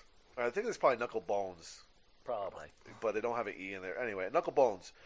Which is the creator of Rock Icons music collectible series, has announced the production of a third edition of Randy Rhoads figures. Uh, says Knucklebones, our inaugural project, uh, project, which we when we started Knucklebones back in 2003, was our first edition of Randy, and collectors who were able to reserve that one are very glad they did today. All right, so now all Rock Icon statues are officially licensed limited edition collectibles. This is a fine arts process, which each statue is hand cast, painted, and numbered. The statues are created in one ninth scale. Each statue comes with a certificate of authenticity on the base of the statue. They are limited edition statues. Only 3,000 each are created. The Randy Rhoads 3 Rock Icons figure is currently in production and slated to ship in spring of 2021. Cool. I mean, that's cool. I got nothing really to say about that one, honestly. It's just merchandising. mean, it's- it's- Super it- Seven. yeah, Super cool. Seven is uh, taking orders for its new Mercyful Fate era King Diamond reaction figure. The new three and three quarter inch reaction figure is based on Mercyful Fate's 1982 mini tour of Europe with King Diamond's stage costume, famous makeup, and awesome gloves. It is scheduled to begin shipping later this month. Wow, that's that's really. This, that description's really funny. Forget everything else. Look at the gloves. Have you seen the gloves? Have you seen the gloves? Like, it- it- it's like, no, no, no, this is great, really, but, but have you seen the gloves? it's got pockets. It's got finger holes. and little studly diamond thingies. Because he's the king. You see the detail we put into that. The gloves, man. The makeup sucks, but the gloves. Yeah, it otherwise looks like a melted action figure. Just, just gloves. awesome gloves. yes, sorry, awesome gloves. All right, we ready for some recording news here? just sell gloves. Recording uh, news. Recording. Recording. Oh, hold on, hold on. You said I'm puzzled. You did. You didn't do I'm puzzled. There is no Because puzzle. because there's no puzzles. because there's no puzzles. But someone did finally buy some puzzles. This guy. You bought puzzles? I bought. I, dude, man, Facebook is being mean to me. Oh, is it the Iron Maiden one? Yes. Oh, I've I, seen it. I jump on Facebook for one thing, and that is to look the Shred Shack page. And the first thing is always the advertisement for these freaking puzzles. And I'm like, damn it, I'm going to buy all these puzzles. I bought all four of them. That's incredible. Take I'm- that. And I was very glad because part of my I was thinking about buying you a puzzle, one of these puzzles that we talked about for Christmas. I'm, I'm glad I did it. you get your own damn puzzles. Take my money, capitalism. no, did I, did I, another thing, did I tell you, um, did I tell you about, I told you about when um, Facebook came up with an advertisement based on a conversation I had with one of my friends? no, It, probably. I, I might have. It was about uh, muffins. Oh yeah, Yeah. like they're they're watching the conversations too, man. It's crazy. What they're listening in to. I we we just talked about we just talked about Iron Maiden puzzles and muffins. Guarantee you, Facebook ad for a fucking muffin tin that makes Iron Maiden puzzle pieces. Or just a, a puzzle of, of Eddie eating a muffin. Either way, That'd be awesome. either way, it's going to be advertised to us in like the next twenty minutes. muffins. They're making it up right now. As we speak, they're fucking editing it. Muffins. Fucking muffins. You ready for recording news now? Damn it. I'm ready for some muffins. Okay. Recording news, then muffins. Okay. All right. A spoken word performance by late Deftones bassist Chi Cheng will be released in January 2021.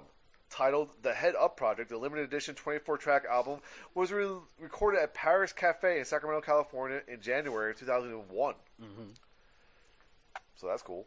I mean, I'm not still not a fan of the Deftones, so Mm, Whatever.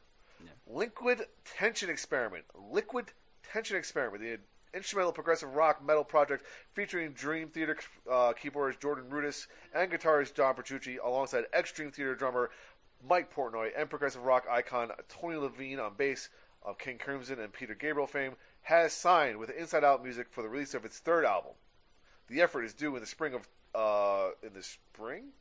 Yeah, is effort, effort is due in the spring, 22 years after the arrival of 1999's Liquid Tension Experiment 2. So basically, we have three fifths of Dream Theater. Yeah. Yeah. Which is great. That's great. That's awesome. Yeah. Can always go for some more fucking instrumental prog. Uh, uh, well, also, I, of course, I can't forget Tony Levin. He's he's Oh yeah. yeah he was. I, I remember seeing the um, one of my Peter Gabriel DVDs, and man, he's cool. Yeah, I think I watched something. You did. You Yeah. fell asleep through half of it. But Oh you- you- yeah. yeah, you did watch it. Yeah. you know, there's typically a thing that, that we've seen. It's it's typically you falling asleep during it. Not always. Not always. Yeah, I remember that. Uh, I saw the first hour and then it just dozed off and then saw the second half. that middle part though is a blur. oh yeah, it was great. Um, Yeah.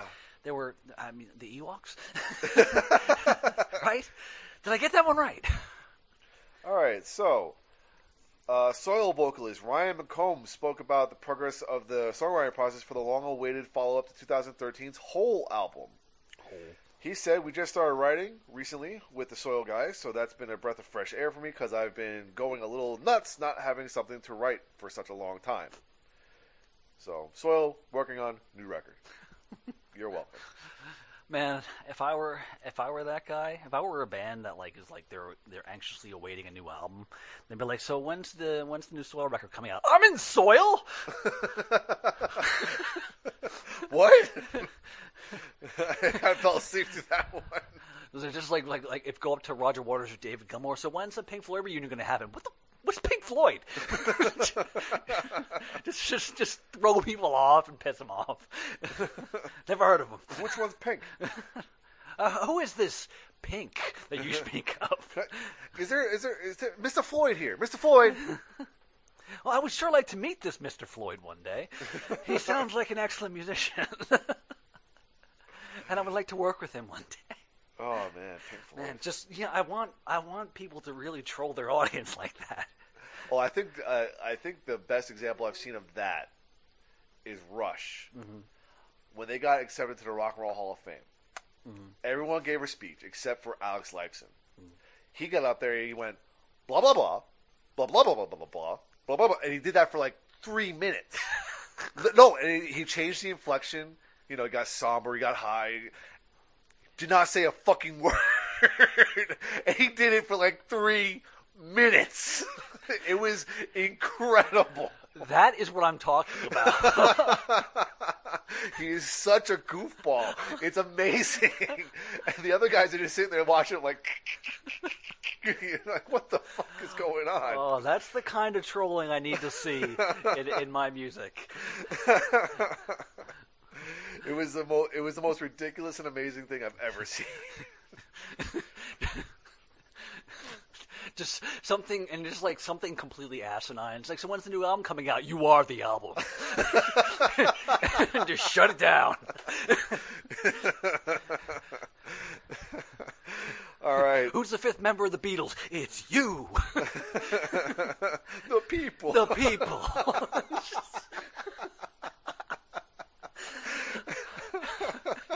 Some sort of dumb crap like that. I love it. All right, reunited San Francisco Bay Area Thrashers Vio-lence will enter Trident Studios in uh, Pacheco, Flor- uh, California on January 18th to begin recording their new EP, tentatively due in the late summer via Metal Blade Records. Hell in the Sessions will be producer Juan Ortega, or Ortiaga. Oh, I think it's Urteaga. Urteaga, there you go. Uh, who has previously worked with Testament, Machine Head, and Exodus, among others. That that was cool. Uh, that's uh, Phil Demmel's band, correct? Yeah, yeah. Okay, Phil yeah. Demmel's re- uh, reunited band there. Right on. KK's Priest, which uh, features, you know, ex members of Judas Priest, including KK Downing, Tim Ripper Owens, and Les Binks on drums, will release his debut album on 2021 via Explorer One Music Group.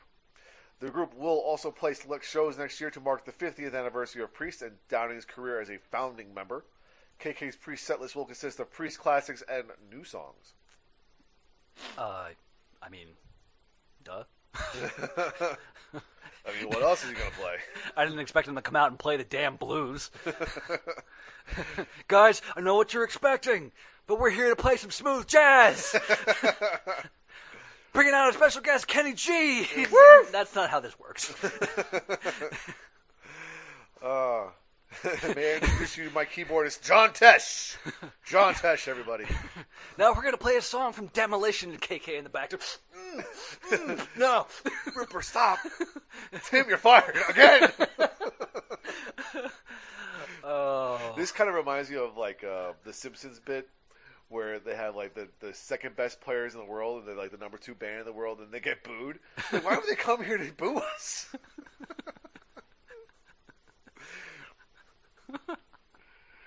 All right, Love Bites, which is the all-female heavy metal band from Tokyo, Japan, will release a new EP, "Glory, Glory to the World," on March 10th, 2021, via JPU Records. Mm-hmm.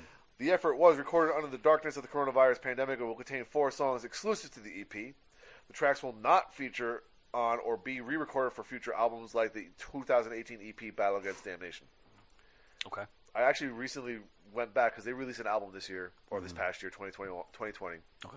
And I listen to them, and they are really fucking good. They are really goddamn good. You What, what do they sound like? Because the name frightens me. they're a little, they're they're a little like power metal to tell you the truth. Okay, you might fine. actually enjoy it. I I think Love Bites. I think of Def Leppard. I just want to like. I, I I, want. I can see where you're going with that. Absolutely, yeah. absolutely. Like I would. I want to find the nearest bear trap and just dive my head into it. But they, they are they are very good. They are very good. Okay. I'll, I'll take your word I, for would- it. I would say you have to just give it an honest listen. I, I, I'll, I'll take your word for it. In a new interview, Paul Stanley confirmed that the debut LP from his R&B band Soul Station will be released in March. The effort, which was recorded over a period of several months, will be preceded by a couple of singles. You know, when I made that joke before about coming out and playing smooth jazz, I was joking. R&B, rhythm and blues. Although it would be very, very, very cool to hear some reimagined versions of Kiss songs in an R&B style. That would be kind of cool. That would I, be I can get awesome. behind that. That would be Lick it up. Let's do it. Let's uh all night, yeah. Love Gun.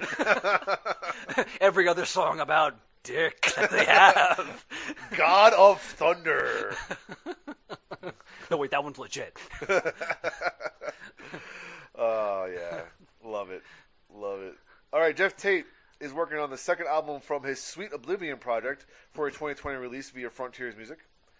The upcoming effort is being produced by Aldo Lonobile who has worked with the Secret Sphere, uh, Archon Angel, and yada yada yada.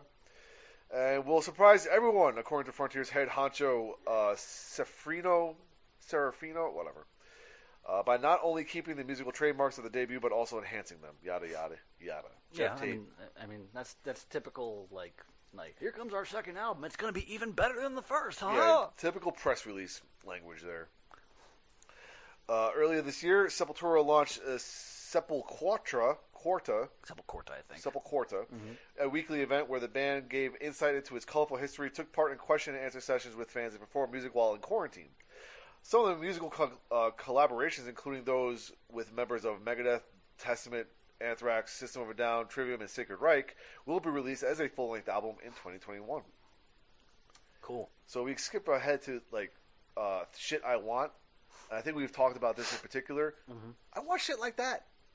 I want shit like that. That's what the the lockdown sessions for Sammy Hagar and the Circle are. That's what this is. Like I know a lot of people have been involved in doing stuff like this. Release it all. Yeah. Put it out there. It's fucking great. Yeah, the people will want it. Yeah. That's shit I want. Yeah. Blaze Bayley will release a new studio album, War Within Me, on April 9th, 2021. Yes. All songs were written and produced by Blaze and guitarist Chris Appleton. Yes. System of a Down frontman Serj Tankian has confirmed to Rolling Stone that his previously announced solo collection of rock songs, Elasticity, will finally be released in February. Woot. Mastodon have recruited David uh, Bottrill, who has worked with Stool, uh, Stool, Oh man, Freudian slip. woo, uh, who has worked with Tool and Stain to produce their eighth studio album. The follow-up to 2017's Emperor of Sand is being recorded at West End Sound, which is located inside of Ember City, the rehearsal facility that members of Mastodon manage in Atlanta, Georgia. Cool. Producer Andrew Watt, who worked on Ozzy Osbourne's latest album, Ordinary Man, has confirmed to Guitar World that he and the Black Sabbath legend have begun collaborating on a follow up effort. He says they're about halfway through, but you know it's been hard with COVID and everything to keep him safe. We all test every day before we work, and it's just me, Ozzy, and my engineer. So it's taking a little longer this time. But it's cool because the last one was made in this like swift uh, love affair of passion. Like, oh my god, this is incredible. This time everyone's moving a little slower and we're taking a little more time. And the songs, there's some songs on there that are like eight or nine minutes long that are just really crazy journeys. It's really exciting. This sounds interesting. No, it, it does sound pretty badass. It just I, I got I got stuck on the um, it's like it's just me and, and Ozzy and the engineer and we're just having this this swift stream of passion. it's like, are you now? oh yeah. And you're recording it for eight to nine minutes. Okay, I understand. Who knew Ozzy can last that long anymore? All right. So we've talked about Miley Cyrus recording a Metallica covers album, yes. uh, but she has collaborated with Elton John and Red Hot Chili Peppers drummer Chad Smith on a cover of Metallica's "Nothing Else Matters." Uh, the pop star discussed the project during an appearance on the UK radio show Capital Breakfast with Roman Kemp. She said, it, "I did a Metallica cover of "Nothing Else Matters" featuring Elton John on piano. I've got Yo Yo Ma, Chad Smith, and so many other all stars. Sounds great. I'm pretty excited. I'm always excited to hear somebody pop cover metal. So. Yeah, yeah. I, I mean, I like. I think we've gotten a little too. Uh, I, I, I don't like. I, I typically don't like some metal covers of metal songs because they typically stay too true to it. Mhm. I like when things change up a bit. Yeah. I like. I like imaginative reimaginations. I guess. Mm-hmm.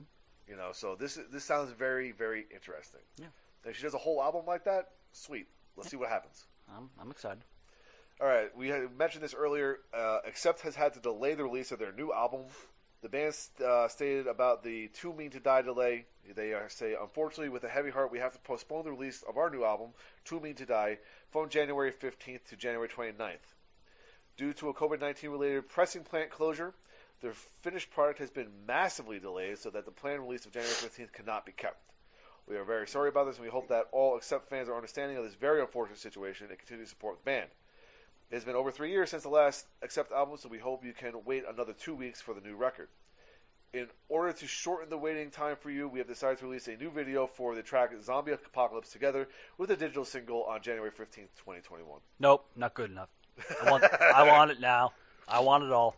No, um, All right there, Freddie, calm down. I actually I am kind of bummed about this just because of the fact that it ruins my plans for The review. for the review. Yeah. Because spoiler alert, I was going to review that album uh, as my second album of the year, um, but also I still want to hear "Sucks to Be You." Yeah, yeah. but also, uh, have you heard the song "The Undertaker"? Yes. Oh, dude, it's so good. Yes, I remember when uh, I think you posted it Yeah, I think so. in the group chat, and it was like, man, that would have been great if it came out a year ago for the fucking Boneyard match. Yeah, that would have been great. So, Man, great song. Um, but I can I can wait. I'll just put my tears in a vial. Might use up all my handkerchiefs. all right, recorded live shit. Recorded live shit here. Krokus will release a new CD DVD, Adios Amigos, live at Wacken on February nineteenth, twenty twenty one. Excuse me. That's it. Huh, okay. Excuse me. Krokus. They're Krokus. crocus. Okay. All right, so we, no one's remastering or reissuing anything for now. Mm-hmm. No men or women are doing anything good. Moving on. Uh, here is where we would put in a commercial break. Yes. So, um, if anybody's been following us on our Facebook page or on our Discord channel, you'll know that uh, we recently had a little uh, deal worked out with the Hella Hot Hot Sauce Company. Um, so we had tried two of their hot sauces that were collaborations of flavors done with metal artists. They actually have done a total of four. Oh, shit. Um, when I ordered previously, they had sold out of the one, and then I found out about the fourth one, which is uh, Florida Frank from Hatebreed. Oh, sweet. Yeah, so that one's that one's still available. I have to get a thing a bit.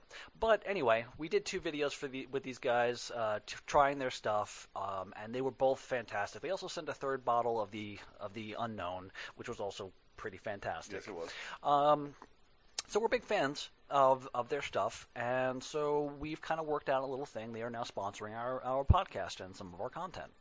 So we are going to put a little commercial here for them, and it's going to be uh, in this place going forward on this show, just to uh, advertise. You'll probably see us do some future Shri- uh, Shred Track Tries videos with some of the other flavors and everything. And we may do some impromptu ones with the other flavors that they send because of the fact that he's going to send us a lot of random stuff. And that's just amazing. So Yes, so we greatly appreciate that. so the thing is, um, I, I wanted to find a way to easily cut away the commercial. So my immediate thought, aside from doodaloo doodaloo from Wayne's World, which which we did use in the past for interviews, was using a Frank Zappa clip from um, Nanook Rubs It, which is the the, the follow up to Don't Eat the Yellow Snow. When he talks about the fur trapper, who is strictly for commercial, and then they and then they uh, follow it up with strictly commercial.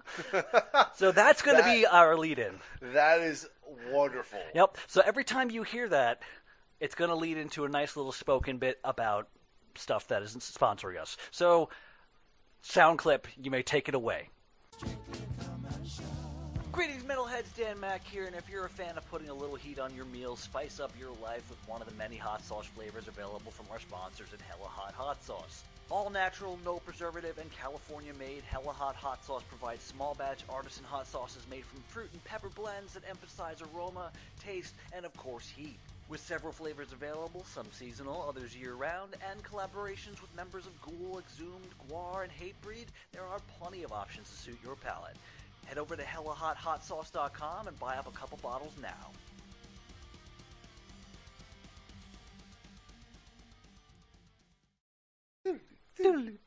okay. And we're back, and now we're here with the crowdfunding tracker, which Yeah, is my you, part bro. my part of the show. So I actually looked at crowdfund uh, Kickstarter for the first time um, in weeks, and I was very surprised to find that only two uh, things metal related were up there. Um, one did not give enough information, so I was not willing to look further into it just because of past uh, burns. So, yeah. I'm still feeling that one. Mm. So, um, so the other one looks uh, quite good, and that is from a band named Sphinx. They are a UK uh, kind of death metal, death chorus band. Um, they are working on their debut album. They released um, an EP a couple years ago, as well as some singles. We're going to actually play uh, the song that they have on uh, on YouTube now, uh, just for an idea of uh, to give you an idea of what this band sounds like. So we're going to play that now.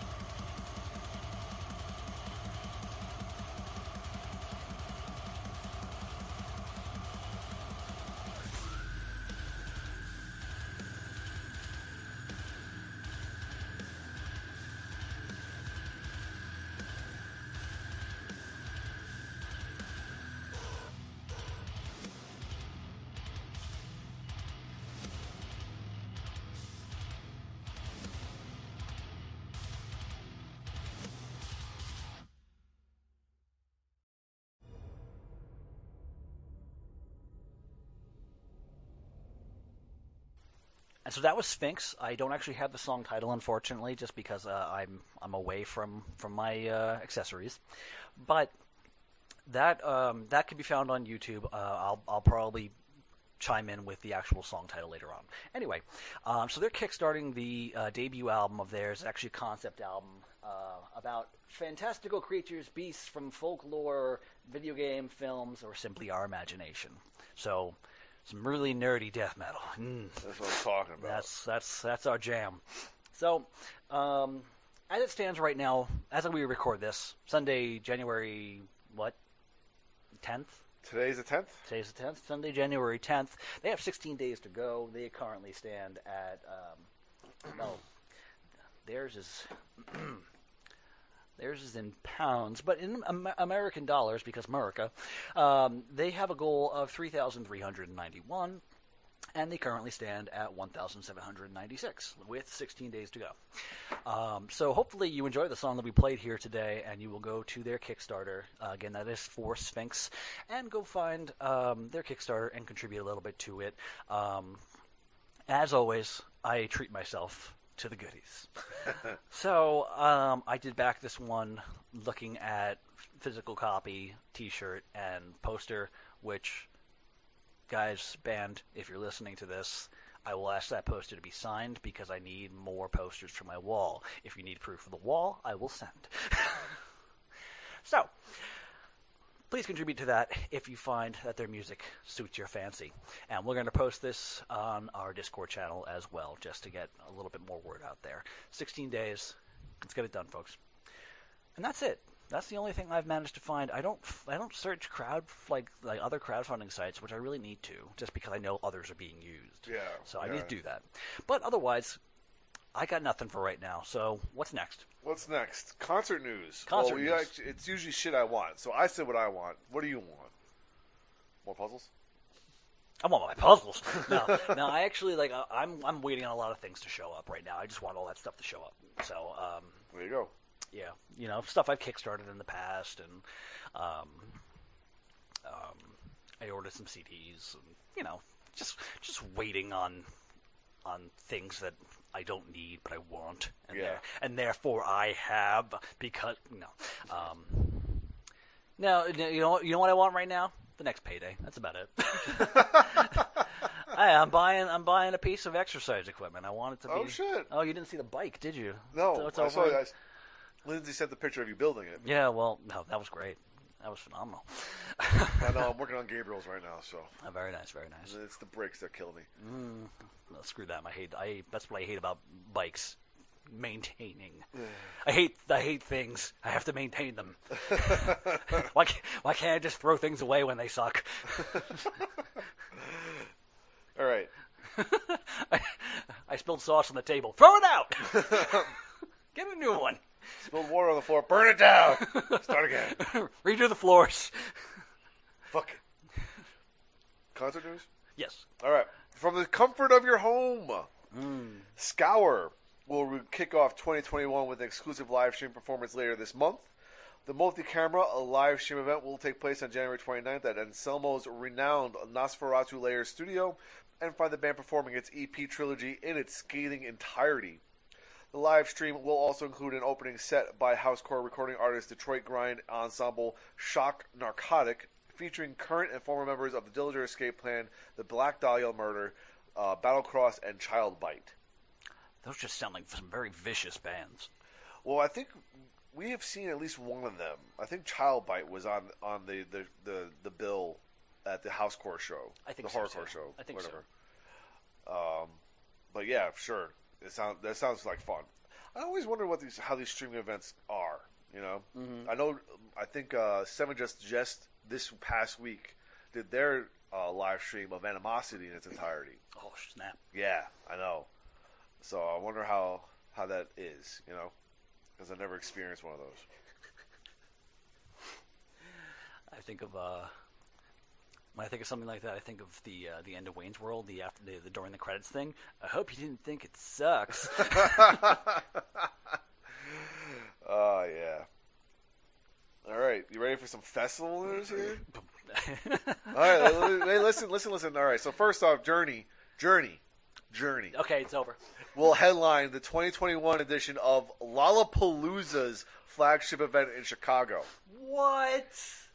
Journey headlining Lollapalooza. What the fuck? All right. What happened? Perry Farrell, what are you doing? I don't know. It's fucking weird, dude. It's fucking weird. All right, check this one out though. This is a long one, so bear with me here. All right, so they've rocked stadiums, toured the world, produced 10 multi-platinum albums and 16 top 30 hits. Now Foreigner can be added can add headlining the first socially distanced music festival to their impressive history. On March 23rd and March 24th, 2021, a year after live music theater performances and tours were canceled and closed across the country, Foreigner will take to the stage to reignite the concert uh, scene at Front Yard Festival at Dr. Phillips Center in or, uh, Orlando, Florida. All right, so just listen to this description of what how this is going to work here. I'm listening. The Front Yard Festival is a new, purpose built live entertainment event designed to re engage artists and guests in a safe, socially distanced setting. It takes place over six months in a specially built three acre outdoor theater. The Front Yard Festival pays homage to the fact that our yards have become gathering places where we see our friends and family in an open air setting. Accordingly, the design elements, including sleek wood fencing, stainless steel accents, and lush greenery, are inspired by sunny outdoor patios and front porches. Mm-hmm. The venue will feature hundreds of private, elevated boxes placed six feet from one another, allowing guests to enjoy a concert while keeping a healthy distance from others. COVID 19 health and safety protocols, developed with guidance from federal, state, and local health authorities, will be strictly enforced, including touchless temperature and bag checks at the entrance points, mask wearing outside guest boxes, and increased sanitation. And guests can order food and beverages from a group of on site restaurants and have their orders delivered right to their boxes. That is it. Smart. Yeah. I mean, it sounds kind of like those, like the luxury suites at like stadiums, mm. but like on a smaller scale. Yeah. And I think that it, if it works out, that'd be kind of interesting to see how things go. I, hope think, so. I think all these innovations that they're coming up with that we've talked about over the past year have uh, are going to be really interesting to see how things play out going forward. Like when concerts do come back, will they still like like people who can't go to the physical concert can they buy tickets and have it streamed to them? Is that another line of revenue for concerts? You know what I mean? Yeah. And the, the whole uh, socially distancing thing is that going to be uh like something that goes on in the future? It's going to be interesting to see. Uh, there are those people who sit there and say, like, after all this, we'll never be able to shake hands again. Well, So, no just, fist bumps, I'm. I'm kind of okay with that, just because of the fact that if I go to a show and I decide to mingle with the crowd, I don't have to smell anyone's bo, for sure. and no one has to smell mine. I'm sorry. But guaranteed, no matter where I am, even if I'm socially distanced, the other tall guy will stand right in front of me. Yeah. Guaranteed. The other tall guy. Seriously, it, it, it, never fails. It never fails. and it's always in front of you. Yeah. Um, because like I like like you know, the two guys. There's one who's really big and one who's really small, and they always stand in front of you. Yeah. yeah. And it's me and the other tall guy. Like you- the entire venue is here. and then they move a little bit, and you're like, ah, I can see. And then they put on a friggin' sombrero, and it just Like, blocks your view One of again. those goddamn Kentucky Derby hats. Like what the fuck? Ten gallon hat, baby. Damn it, Texas shows. All right, you ready for some touring news? As such as it is. yes, yes. Sepultura will embark on a European tour in late 2021. Support on the track will come from Sacred Reich and Crowbar. Cool. I Am Morbid, the band featuring former Morbid Angel members David Vincent on vocals and bass and Tim Yeung on drums, mm-hmm. alongside guitarist Bill Hudson from Circle to Circle and Trans Siberian Orchestra and Kelly McLaughlin, will celebrate the 30th anniversary of Morbid Angel's second album, Blessed Are the Sick, with a European tour in September and October. Support on the track will come from Grave, Gruesome, and Pyrexia. Pyrexia. Pyrexia. Where are you going? Where are you trying to do? Tupperware. I just can't give it up. The land of Tupperware. All right, one offs. Baby Metal will play 10 shows at Tokyo's famed Budokan venue next year as part of the group's 10th anniversary celebration. Well, actually, actually this year. Because I probably got that back in 2020. Anyway, the shows, which will mark the final chapter of the Metal Resistance era, will kick off with two dates in January, the 19th and 20th, and four concerts in February, 16th, 17th, 19th, and 20th, before continuing later in the year. This is not to be confused with BootyCon, which is Ron Jeremy's festival. Hell in the prison now. that is true. Well, mm, That's you know. BootyCon. Yeah, I was gonna That's say, BootyCon. Yeah. insert joke about dropping soap here. Insert male rape joke that's apparently acceptable right here. No, that's not. It's really not. At all. Yeah, but it's Ron Jeremy, so he might deserve it. Hmm. Anyway, that's it. No one's has seen a show in a fucking year. I know, right? I was I was putting up a thing on uh, on our Discord channel. I was like, it's been so long, I forgot what the last show I actually went to was. Not a local show, a real show. I don't remember. The last show I went to was last February, Opeth in Dallas. That was the last concert I went to, And then the world ended. and then the world ended. And I we went right into Williams surgery right after that, and I thought, all right, this is going to be the big event of the year, and the world fucking ended. You done goofed. the world came to a fucking grinding halt after that. You done goofed. It was fucking weird. And you ruined it. That was you. I know, I know. That's why I have to call this year for me. All right, are we ready for some heavy metal in the charts? yes. Well, let's get through a noteworthy point first here. According to official charts, ACDC's Power Up, along with classic titles from Queen, Pink Floyd, and the Beatles, were among the UK's top selling vinyl releases of 2020. Topping the overall end of year vinyl album chart is Fleetwood Mac's 1977 effort Rumors, which sold 32,500 copies on vinyl in the UK in 2020. Damn. Elsewhere, Power Up landed at number 8. Queen's Greatest Hits took the number 7 spot, and Pink Floyd's Dark Side of the Moon came in at number 13. The chart also includes two titles from the Beatles, Abbey Road, and Sgt. Pepper's Lonely Hearts Club Band. Oh, hell yeah. Of course. Yeah, Sergeant Pepper's.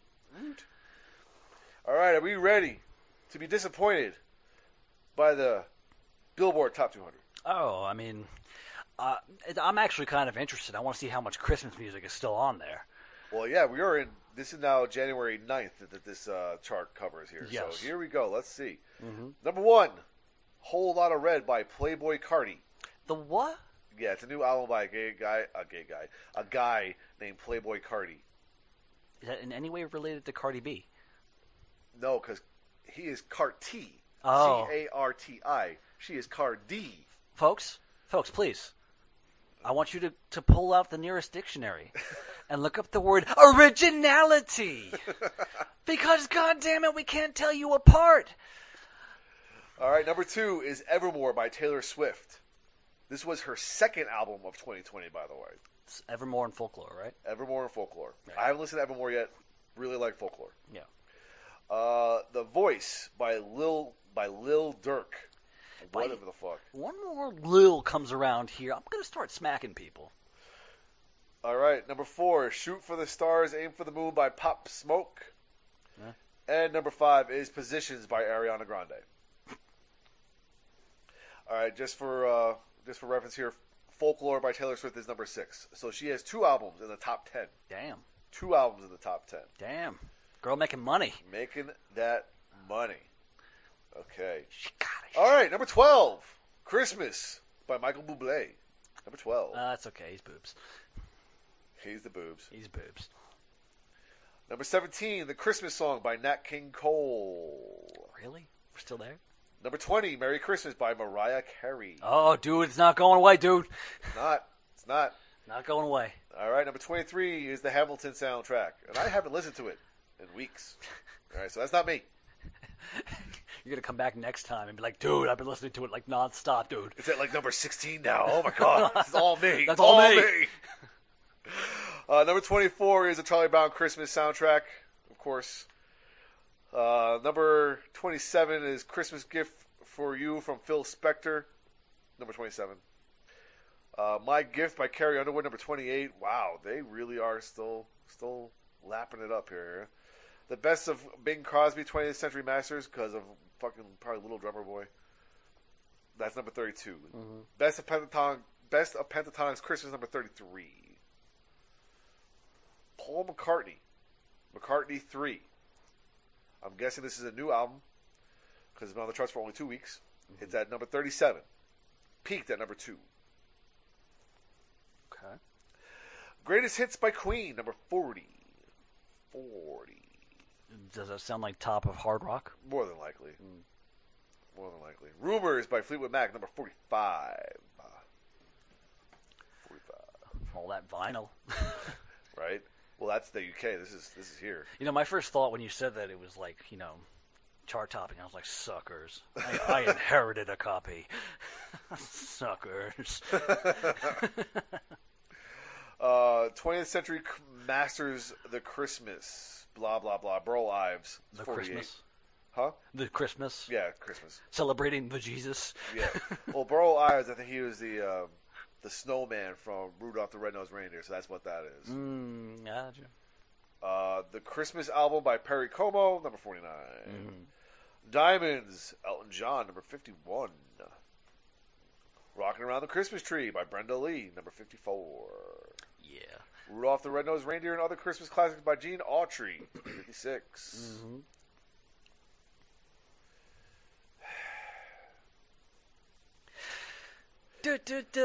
Christmas album, classic Christmas album by Andy Williams, number 61. Christmas is over. The classic Christmas album by Elvis Presley, 66. The Beatles Abbey Road, number 68. Let me know when we scroll again. The Dean Martin Christmas album, number 70. Oh my God, there's so much Christmas still. What? Wrapped in Red, Wrapped in Red, Kelly Clarkson has to be a Christmas album, number 73. Mhm. Creedence Clearwater Revival Greatest Hits, number 76. Mm. Another fucking Taylor Swift records at number 75. Oh snap. She's pulling in the money. Yeah. What's up, girl? I don't know why, but a re-entry, a re-entry this late in the game at number 83, Christmas Songs by Frank Sinatra. Okay. Guess. Michael Jackson's Thriller, number 84. Yes. Back in Black, number 86. Yes. Nirvana Nevermind, number 88. No. Beatles 1, 89. Okay. Legend, The Best of Bob Marley, 90. It's a thing. Journey's Greatest Hits, 92. Lollapalooza. Bing Crosby Christmas Classics, number 93. sure. Last Christmas by George Michael and Wham at 95. Guess who didn't lose Wham again? This guy! This guy. you know why? I survived. because I still have no idea what the song sounds like. The best thing about it is I almost lost. Twice, apparently. Uh-huh. So I was scrolling through my Facebook feed, and a friend of mine posted the video. And I was like, no, no, no! Sound was off. Whew. Thank God. And then apparently we were listening to Christmas songs on, on Spotify with the kids, and Brandy saw it coming up, and she skipped it for me. I got back. I got back up, baby. Oh, That's what's up. Brandy, you are trash. That's right. She's got my back. Oh, that is yeah. that is terrible. I survived Whamageddon 2020. Ag- Again, it's somewhere between not really knowing what the song sounds like and not having gone anywhere in over a month. also true. Also true. I exist here. All right. The Berry Christmas by Chuck Berry, 101. Well, that's delightful. Guns N' Roses Greatest Hits number 102. Mm-hmm. Another Taylor, another Taylor Swift record. She's owning this fucking Oh chart here. snap, girl, call me. Yeah, for real. Hey, girl, hey. Hey, girl, hey. You got spacey little black book for me? Come on. I'll be your next ex-boyfriend, girl. Write a song about me.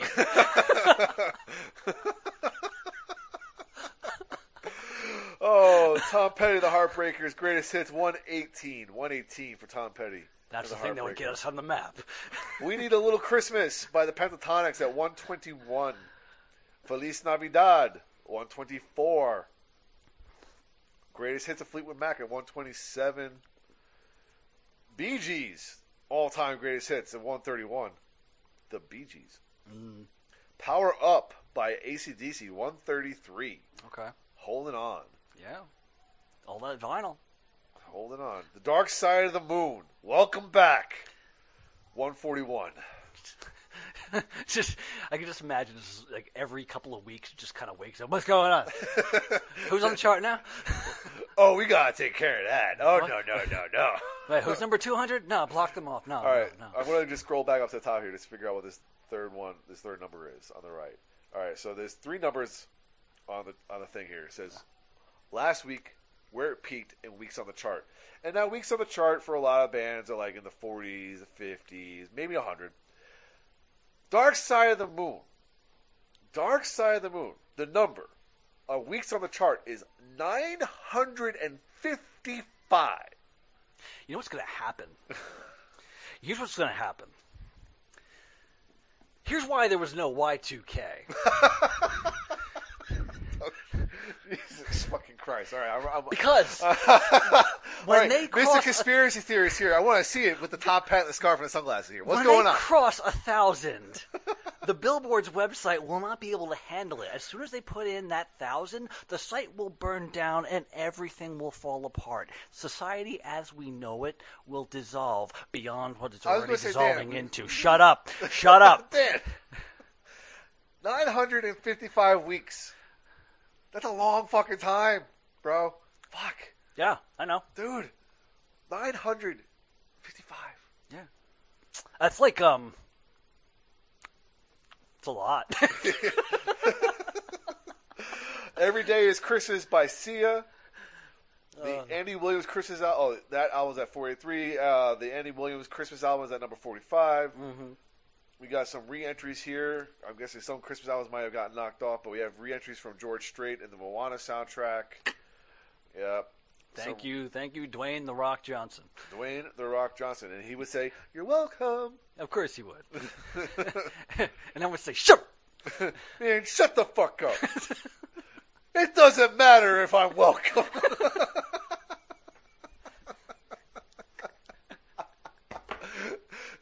You know what's the greatest thing about that is uh, our friend Maria did not know that he was a wrestler ever. So it's like we had to we had to go back and show her some of his old promos, and it was amazing.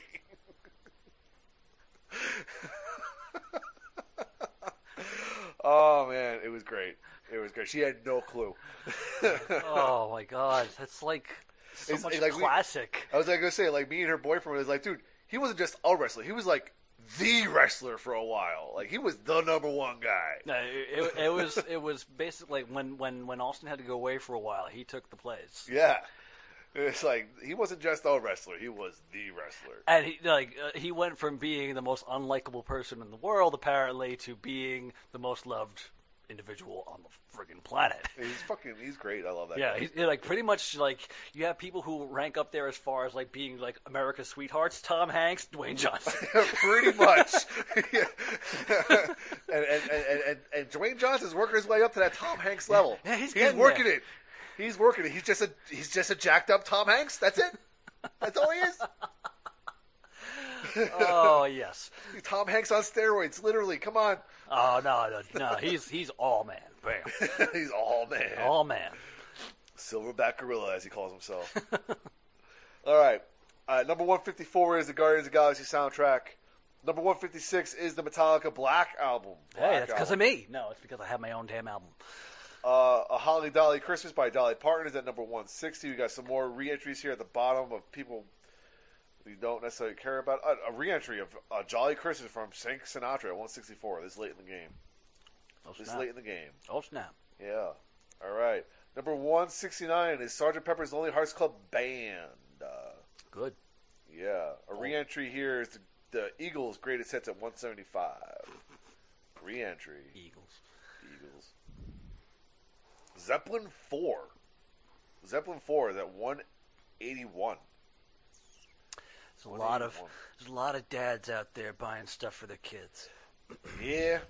Yeah, that'll do it. Mm-hmm. Speaking of dads out there buying stuff for their kids, Pink Floyd The Wall, number 185. Mm. How many weeks is that one? That should be like somewhere in the 500s. 180, 158. What? 158. Which is amazing because it way outsold Dark Side. Man, Yeah, well, now we had probably the, like at least in the last five to six, like five years, probably we had to uh, account for the streaming thing. yeah, yeah, yeah, Yeah, it is. yeah, yeah. Yeah, Yeah, All right, I mean, How we the know. Grinch Stole Christmas soundtrack. Excuse me, 189. Mm-hmm. Purple Rain soundtrack by Prince, 191. Yeah. Greatest hits by Bob Seger and the Silver Bullet Band, 192. Um, a Boogie with the Hoodie, your favorite guy, because he's a re-entry at 196. Get out of my face. Christmas Portrait by the Carpenters, number 198. Uh huh. Number 200, rounding out the number 200 spot here is MTV Unplugged in New York by Nirvana. Get That's what I'm talking about. no, no. Yeah, Move over. yeah. No, one ninety nine, two hundred. Move over. We're putting in John Denver and the Muppets and the friggin' Chipmunks Christmas. Get out my face. Get out my face. Ah, that's what I'm talking about. yeah. Why isn't that on the charts, man? For real. As a matter of fact, the thing that pissed me off the most is I went to look for that album on Spotify, and you can't find the actual album on Spotify. It's just playlists. Mm-hmm. So it just pissed me off. I mean, I got, I got to listen to it. I got you know got the Twelve Days of Christmas in there with the kids. Mm-hmm. Yeah. it was great. Yeah. But why isn't it its own fucking album, not just a playlist? God damn it. Can't tell you, but you know what? I have the vinyl copy, and I'm getting the cassette copy. Thanks, Dad. As long as as well as the uh, the Hall notes. yeah, that's Yeah, that's the thing. It's great. That's a thing. Just don't mind, just don't mind me. Just dying inside a little. All right, I see you have a discussion in here. I do, because we were supposed to discuss it last time. Oh yes, So, yes. Things So- that didn't suck. so Loudwire has a list of 12 huge things that didn't suck in 2020. And let us go through that and see if they are correct. Because let's let's let's, let's talk about it. So far, they're wrong. So yeah. Uh, first off, Tool won a Grammy. but no one cares about the Grammy, so we talked about that. Uh, yes. So, you know, rock and metal have been completely disrespected by award shows in recent years. in recent years. Recent years. How many? How recent are we talking about here? Like Oh. ever? And then the Grammys are no exception. That's why it was refreshing to see bands like Tool nominated for a Grammy at the top of 2020. They deservingly won the Best Metal Performance category with Tempest, which is a nearly 16 minute long track off their album Fear Inoculum, also known as Nap Time. This is this is where it gets better. okay. Dave Mustaine beat cancer. What? True that. Yeah. True that. God damn it. So, during Megadeth's show in London at the end of January, Dave Mustaine announced on stage that he was 100% cancer free. He had revealed that he was diagnosed with throat cancer in June of 2019 and underwent a series of treatments to get rid of it. Thankfully, they worked. He went on to bash the government, as he always does. Yeah, but he didn't raid the Capitol, so it's okay. That's, that is true. Well, he might have been there. Hmm. Um, next up, Ozzy had a comeback, and this is what I was talking about before. Uh huh. Ozzy Osbourne had a comeback. First of all, Ozzy never goes Never away. goes away. He is always relevant. He even wrote a song about it. I'm pretty sure it's called Not Going Away. Man, yeah. if you yeah. couldn't be more blunt. for real. But 2019 was a shit year for Ozzy Osbourne, quoting the actual thing. I did not say that. So we're really not sure which of the two has been worse for him overall. It started when he contracted the flu in January of last year, which escalated into pneumonia. Then, as he was recovering, he fell and aggravated old injuries, which resulted in the cancellation of all his tour dates for the year. After enduring several surgeries, he was able to perform at the 2019 AMA, uh, AMAs with Post Malone. Shortly after, he released Under the Graveyard in November, his first song in nine years. As things were looking up in early 2020, he revealed he had been diagnosed with Parkinson's disease a while back. But his album Ordinary Man came out on February 21st, and it became his highest charting album in several countries. He told The Sun that the album was a lifesaver for him during his struggles. he will never die. Never. Simple as that. He's evaded everything. And, um, I think he's inhuman. He, he, he might just die by stubbing his toe because nothing else can kill him. Yeah, it's going to be a paper cut. Yeah. You, you know it's going to be. It's gonna be a paper cut blood fucking infection done. Mm, yeah, absolutely. Just Done. something something so Something incredibly so stupid. mundane and so something so unlike Ozzy. No, some yeah, something something so simple Yeah. is gonna is gonna take him out, and it's gonna be like, wow, that was despite what his album says, he is no ordinary man. Um, Metallica and many other artists have been able to write new music. I like the fact that they headline Metallica, but it's like This is Loudwire. Come on, they're they're mainstream fucking rock It's like- paper. So great, they wrote new music. I'm sure back in 2009 they were writing new music. When did the next one come out? Oh, like 10 years later. I don't care that they're writing new music. You tell me it's coming out this day, I give a damn. Because this album right now could, this music could be just Lars farting on a snare drum. That's no joke. he might do it. There were tons of collaborations. With all the downtime, artists found new ways to create art. This is what this is up to your, your alley. Thanks to technology, a ton yeah. of collaborations were were born while everyone was recording from home. Bring Me the Horizon released an album with appearances from Amy Lee, Babymetal, and Nova Twins, Matt Cameron, and Kim Thayil of Soundgarden worked on the song with the Pretty Reckless in Seattle, and there were many, many more. Um, I think one of my favorite ones that that have come out of this quarantine thing has been at the movies, yes, which is a I think we've talked about that before. yes, we have. But it's uh the the they take '80s uh, soundtrack songs and they redo them. Mhm. And St. Elmo's Fire. St. Elmo's Fire, the uh, Time of My Life by from Dirty Dancing. Mhm. Um, uh, oh my God, ain't no easy way out. There's no easy way out from Rocky Four. Oh, and it's Speed from fucking uh, Soilwork singing, so it's fucking incredible. Yeah, yeah, yeah. Live stream shows.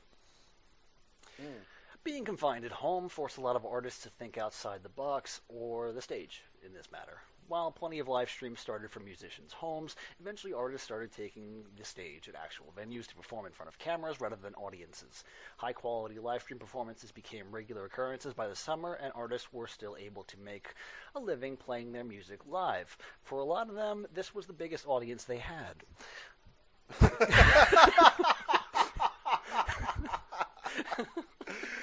oh, that's great. that didn't say that. That's just you, right? That was me. Please, thank you. I was like, man, Loudwire, you fucked up. Damn.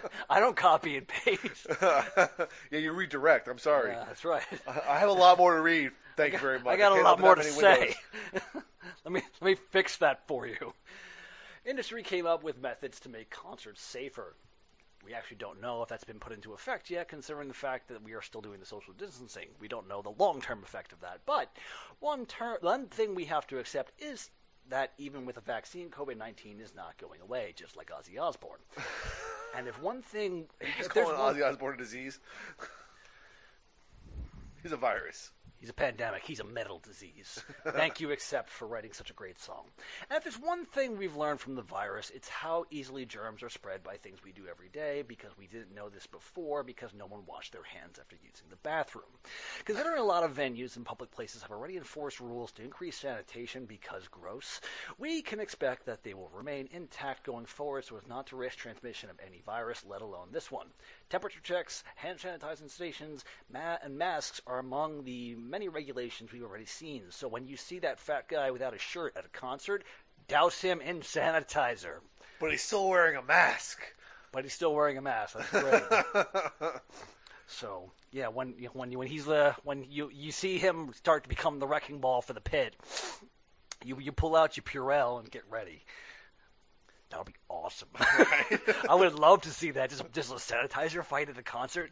Sanitizer fight at the concert. you filthy fucker! No, you filthy fucker! I'm just imagining like the wall of death thing. It's like it's like everyone just rushes in and stops six feet away from each other. And they do this like in the air. And then I'm just thinking of some greased up fat bastard with his hand sanitizer. yeah. You're sitting there like, Ugh. oh yeah. A little bit my skin. I'm so clean. who wants to touch me? I said, who wants to fucking touch me?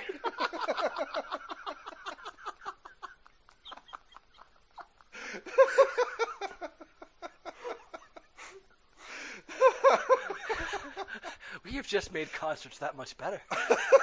I think we're onto something here.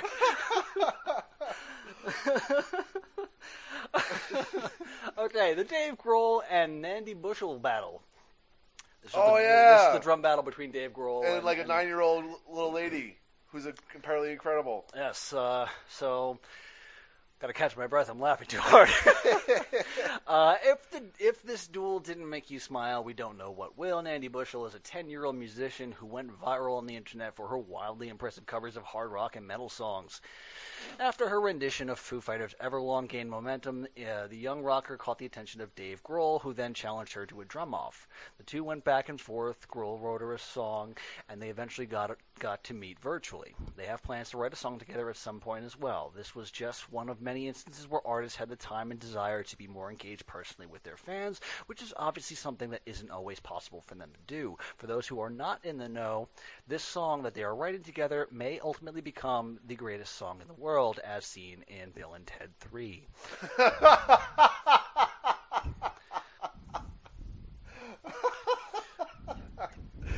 Oh, that's something that didn't suck in 2020. That is very true. That is very true. Zoom made interviews and other events possible. Thanks to video platforms such as Zoom, people didn't have to feel so disconnected from each other after all.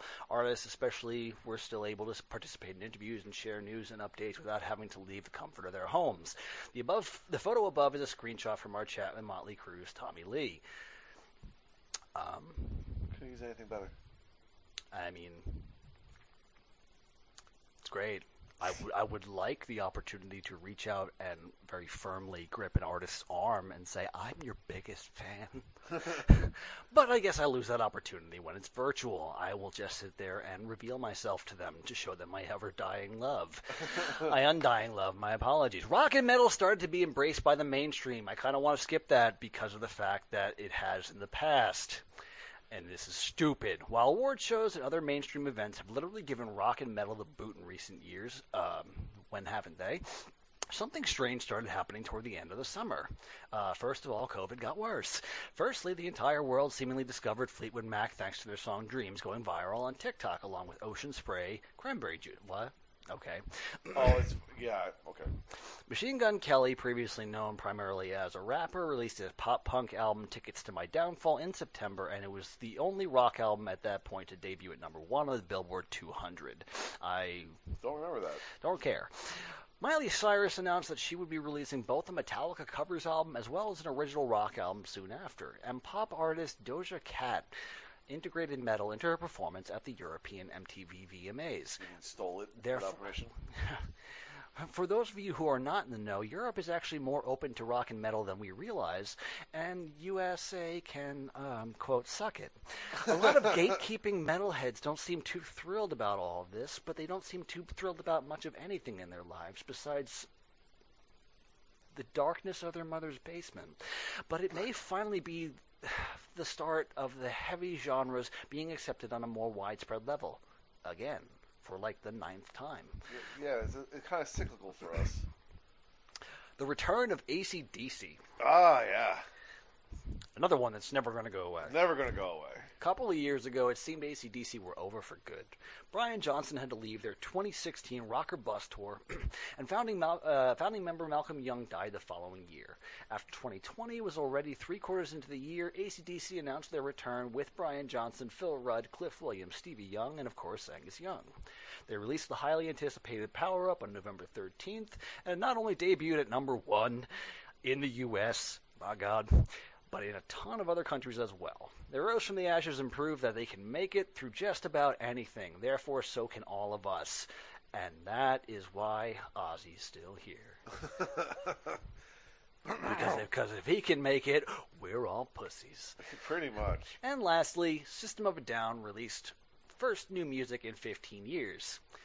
In early November, System of a Down surprised us with two new songs, their first new music in 15 years. Protect the Land and Genocidal Humanoids were released to relate, raise awareness about the war in Artsakh, if that's pronounced cro- prop- uh, properly, which has had a huge impact on Armenia.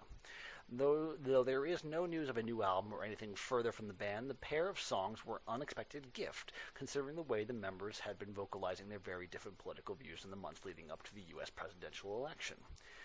They, too, dissolved after the election had ended. I wrote that part. Yeah. Um, so those are the things that Loudwire says didn't suck about 2020. Um, I would agree with some of them. Some of them. Some of them I don't think are quite huge and don't care. Um, some of them I think were a long time coming. System of a Down had to happen at some point, just For so happened in 2020. Or it didn't have to happen at some point. It didn't need to, but they they have, and people are apparently happy. Unfortunately, that also fuels reunion rumors, and everyone just starts getting really hard.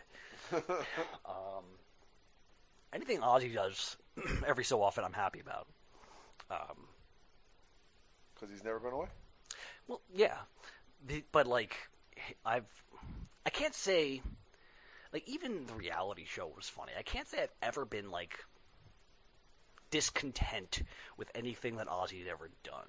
I can see the same. Yeah. I mean, I mean, the the drugs and potentially killing Sharon, not so good. That's that's mm, Yeah, also that was before our time. yeah, that just draws the line. time. Draws the line, you know. But um, But since then, those those subsequent thirty Yeah. years have been pretty good. Yeah, even doing a duet with Miss Piggy, I'm cool with that. You know, you do what you do, Ozzy. You're the man. Just, uh, just don't go on Sesame Street. Watch out for the count. So, uh, you know, just, just, just stay away from that show. And yeah, why isn't Metallica on the Muppets? Master of Puppets. Master of Puppets. Why is that? That's some BS. No, anyway, um, I don't really care about Tool winning a Grammy. Yeah, Um, I don't think anybody really cares about the Grammys. no, I mean it's cool when you sit there and say, "Yeah, they won an award," but then you're just like, "Okay, but that award is, is." the fact of the matter is because of the, the, because of who they were. Mm-hmm. I think there was no there was no competition for that. They were going to win it no matter what. If it were something like, I think what the Grammy does, they try to pick like they pick like a few random obscure ones, and they pick like the most obvious choice, and they Mm-hmm. give it to they typically give it to the most obvious choice. I, I'd have to look at the list from from years past. So, um, but yeah, um, but the return of ACDC. That's I feel like that's always been floating around. I mean, it's been floating around ever since the, the tour ended and Axl Rose was no longer leading them.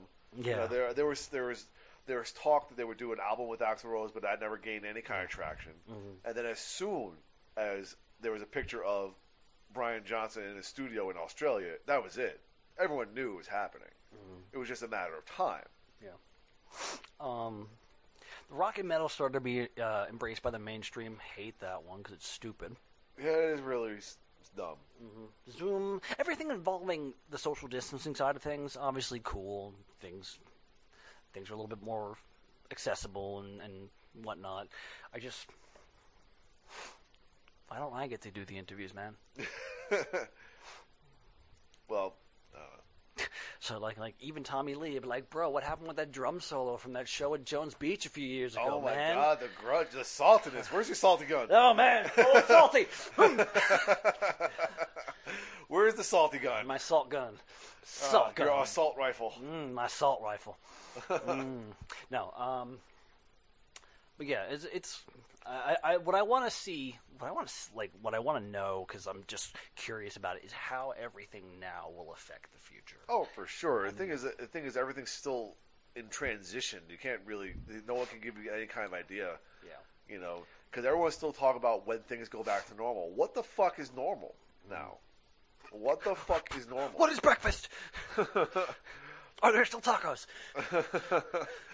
and like when everything like when this whole thing does come to an end, which eventually it will, or we'll just come to kind of some acceptable fucking uh, semblance of world, like life or whatever the fuck. Like, there's no telling how this is gonna how it's gonna be. I'm hoping, as we've mentioned multiple times, that like some of these live stream things still happen.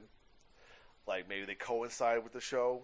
You know, again, like if they're if they're they've been doing these uh, these um, we we talked about how a band was doing like a live stream tour where like the live stream was taking place or was uh, broadcast to specific lo- regions and locations. You can buy a ticket in that regional location, but you can't buy it from outside. So it felt more exclusive.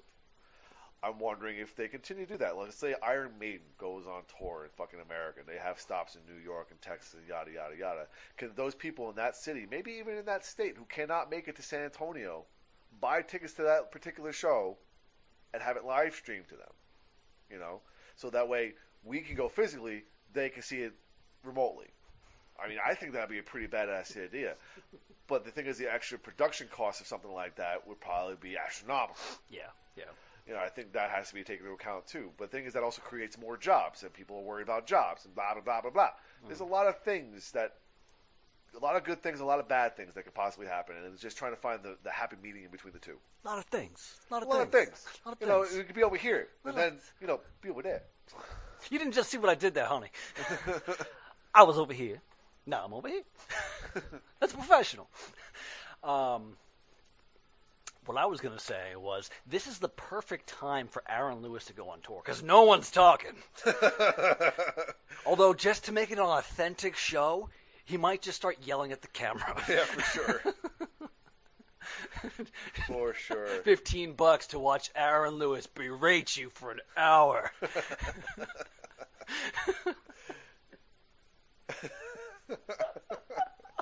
I'm gonna pay five bucks for someone to come here and kick me in the dick.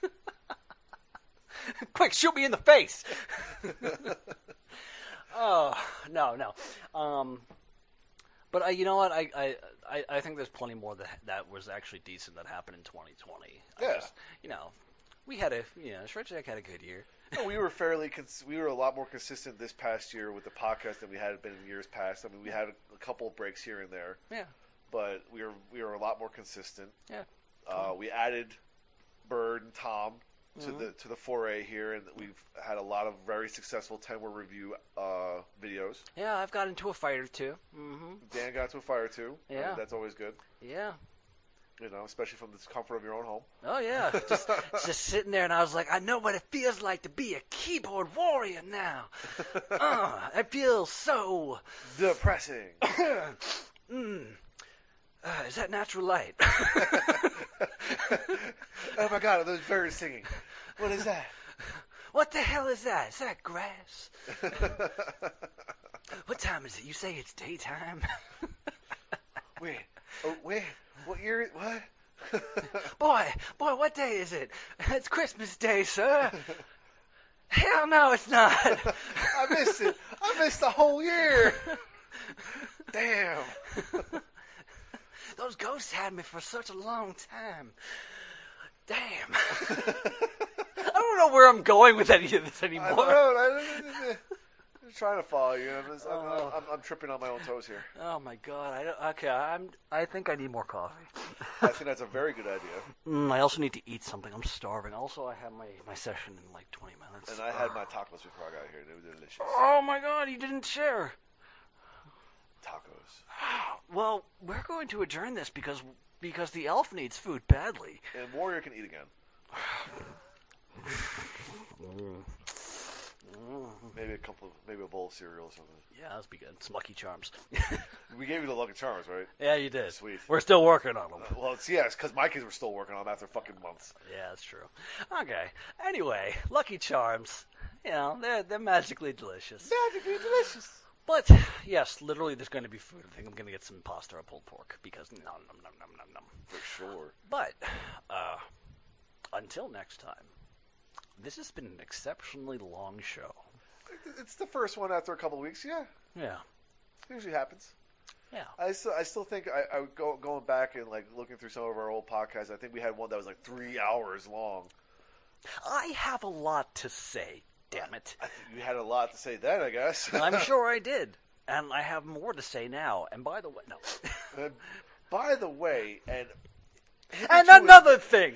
and hitherto and therefore, Hitherto, and therefore, four plus four, and so on and so forth. and you- Anyway, you, look, you actually look like a Dickens character with the top hat and the scarf on now, so it, it could work. It could work. something about surplus population.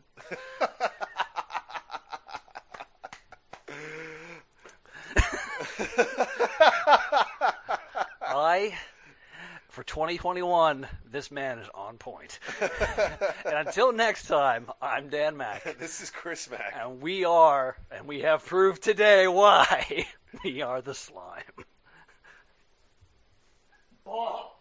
Come at me Dubai! Come at me, Dubai!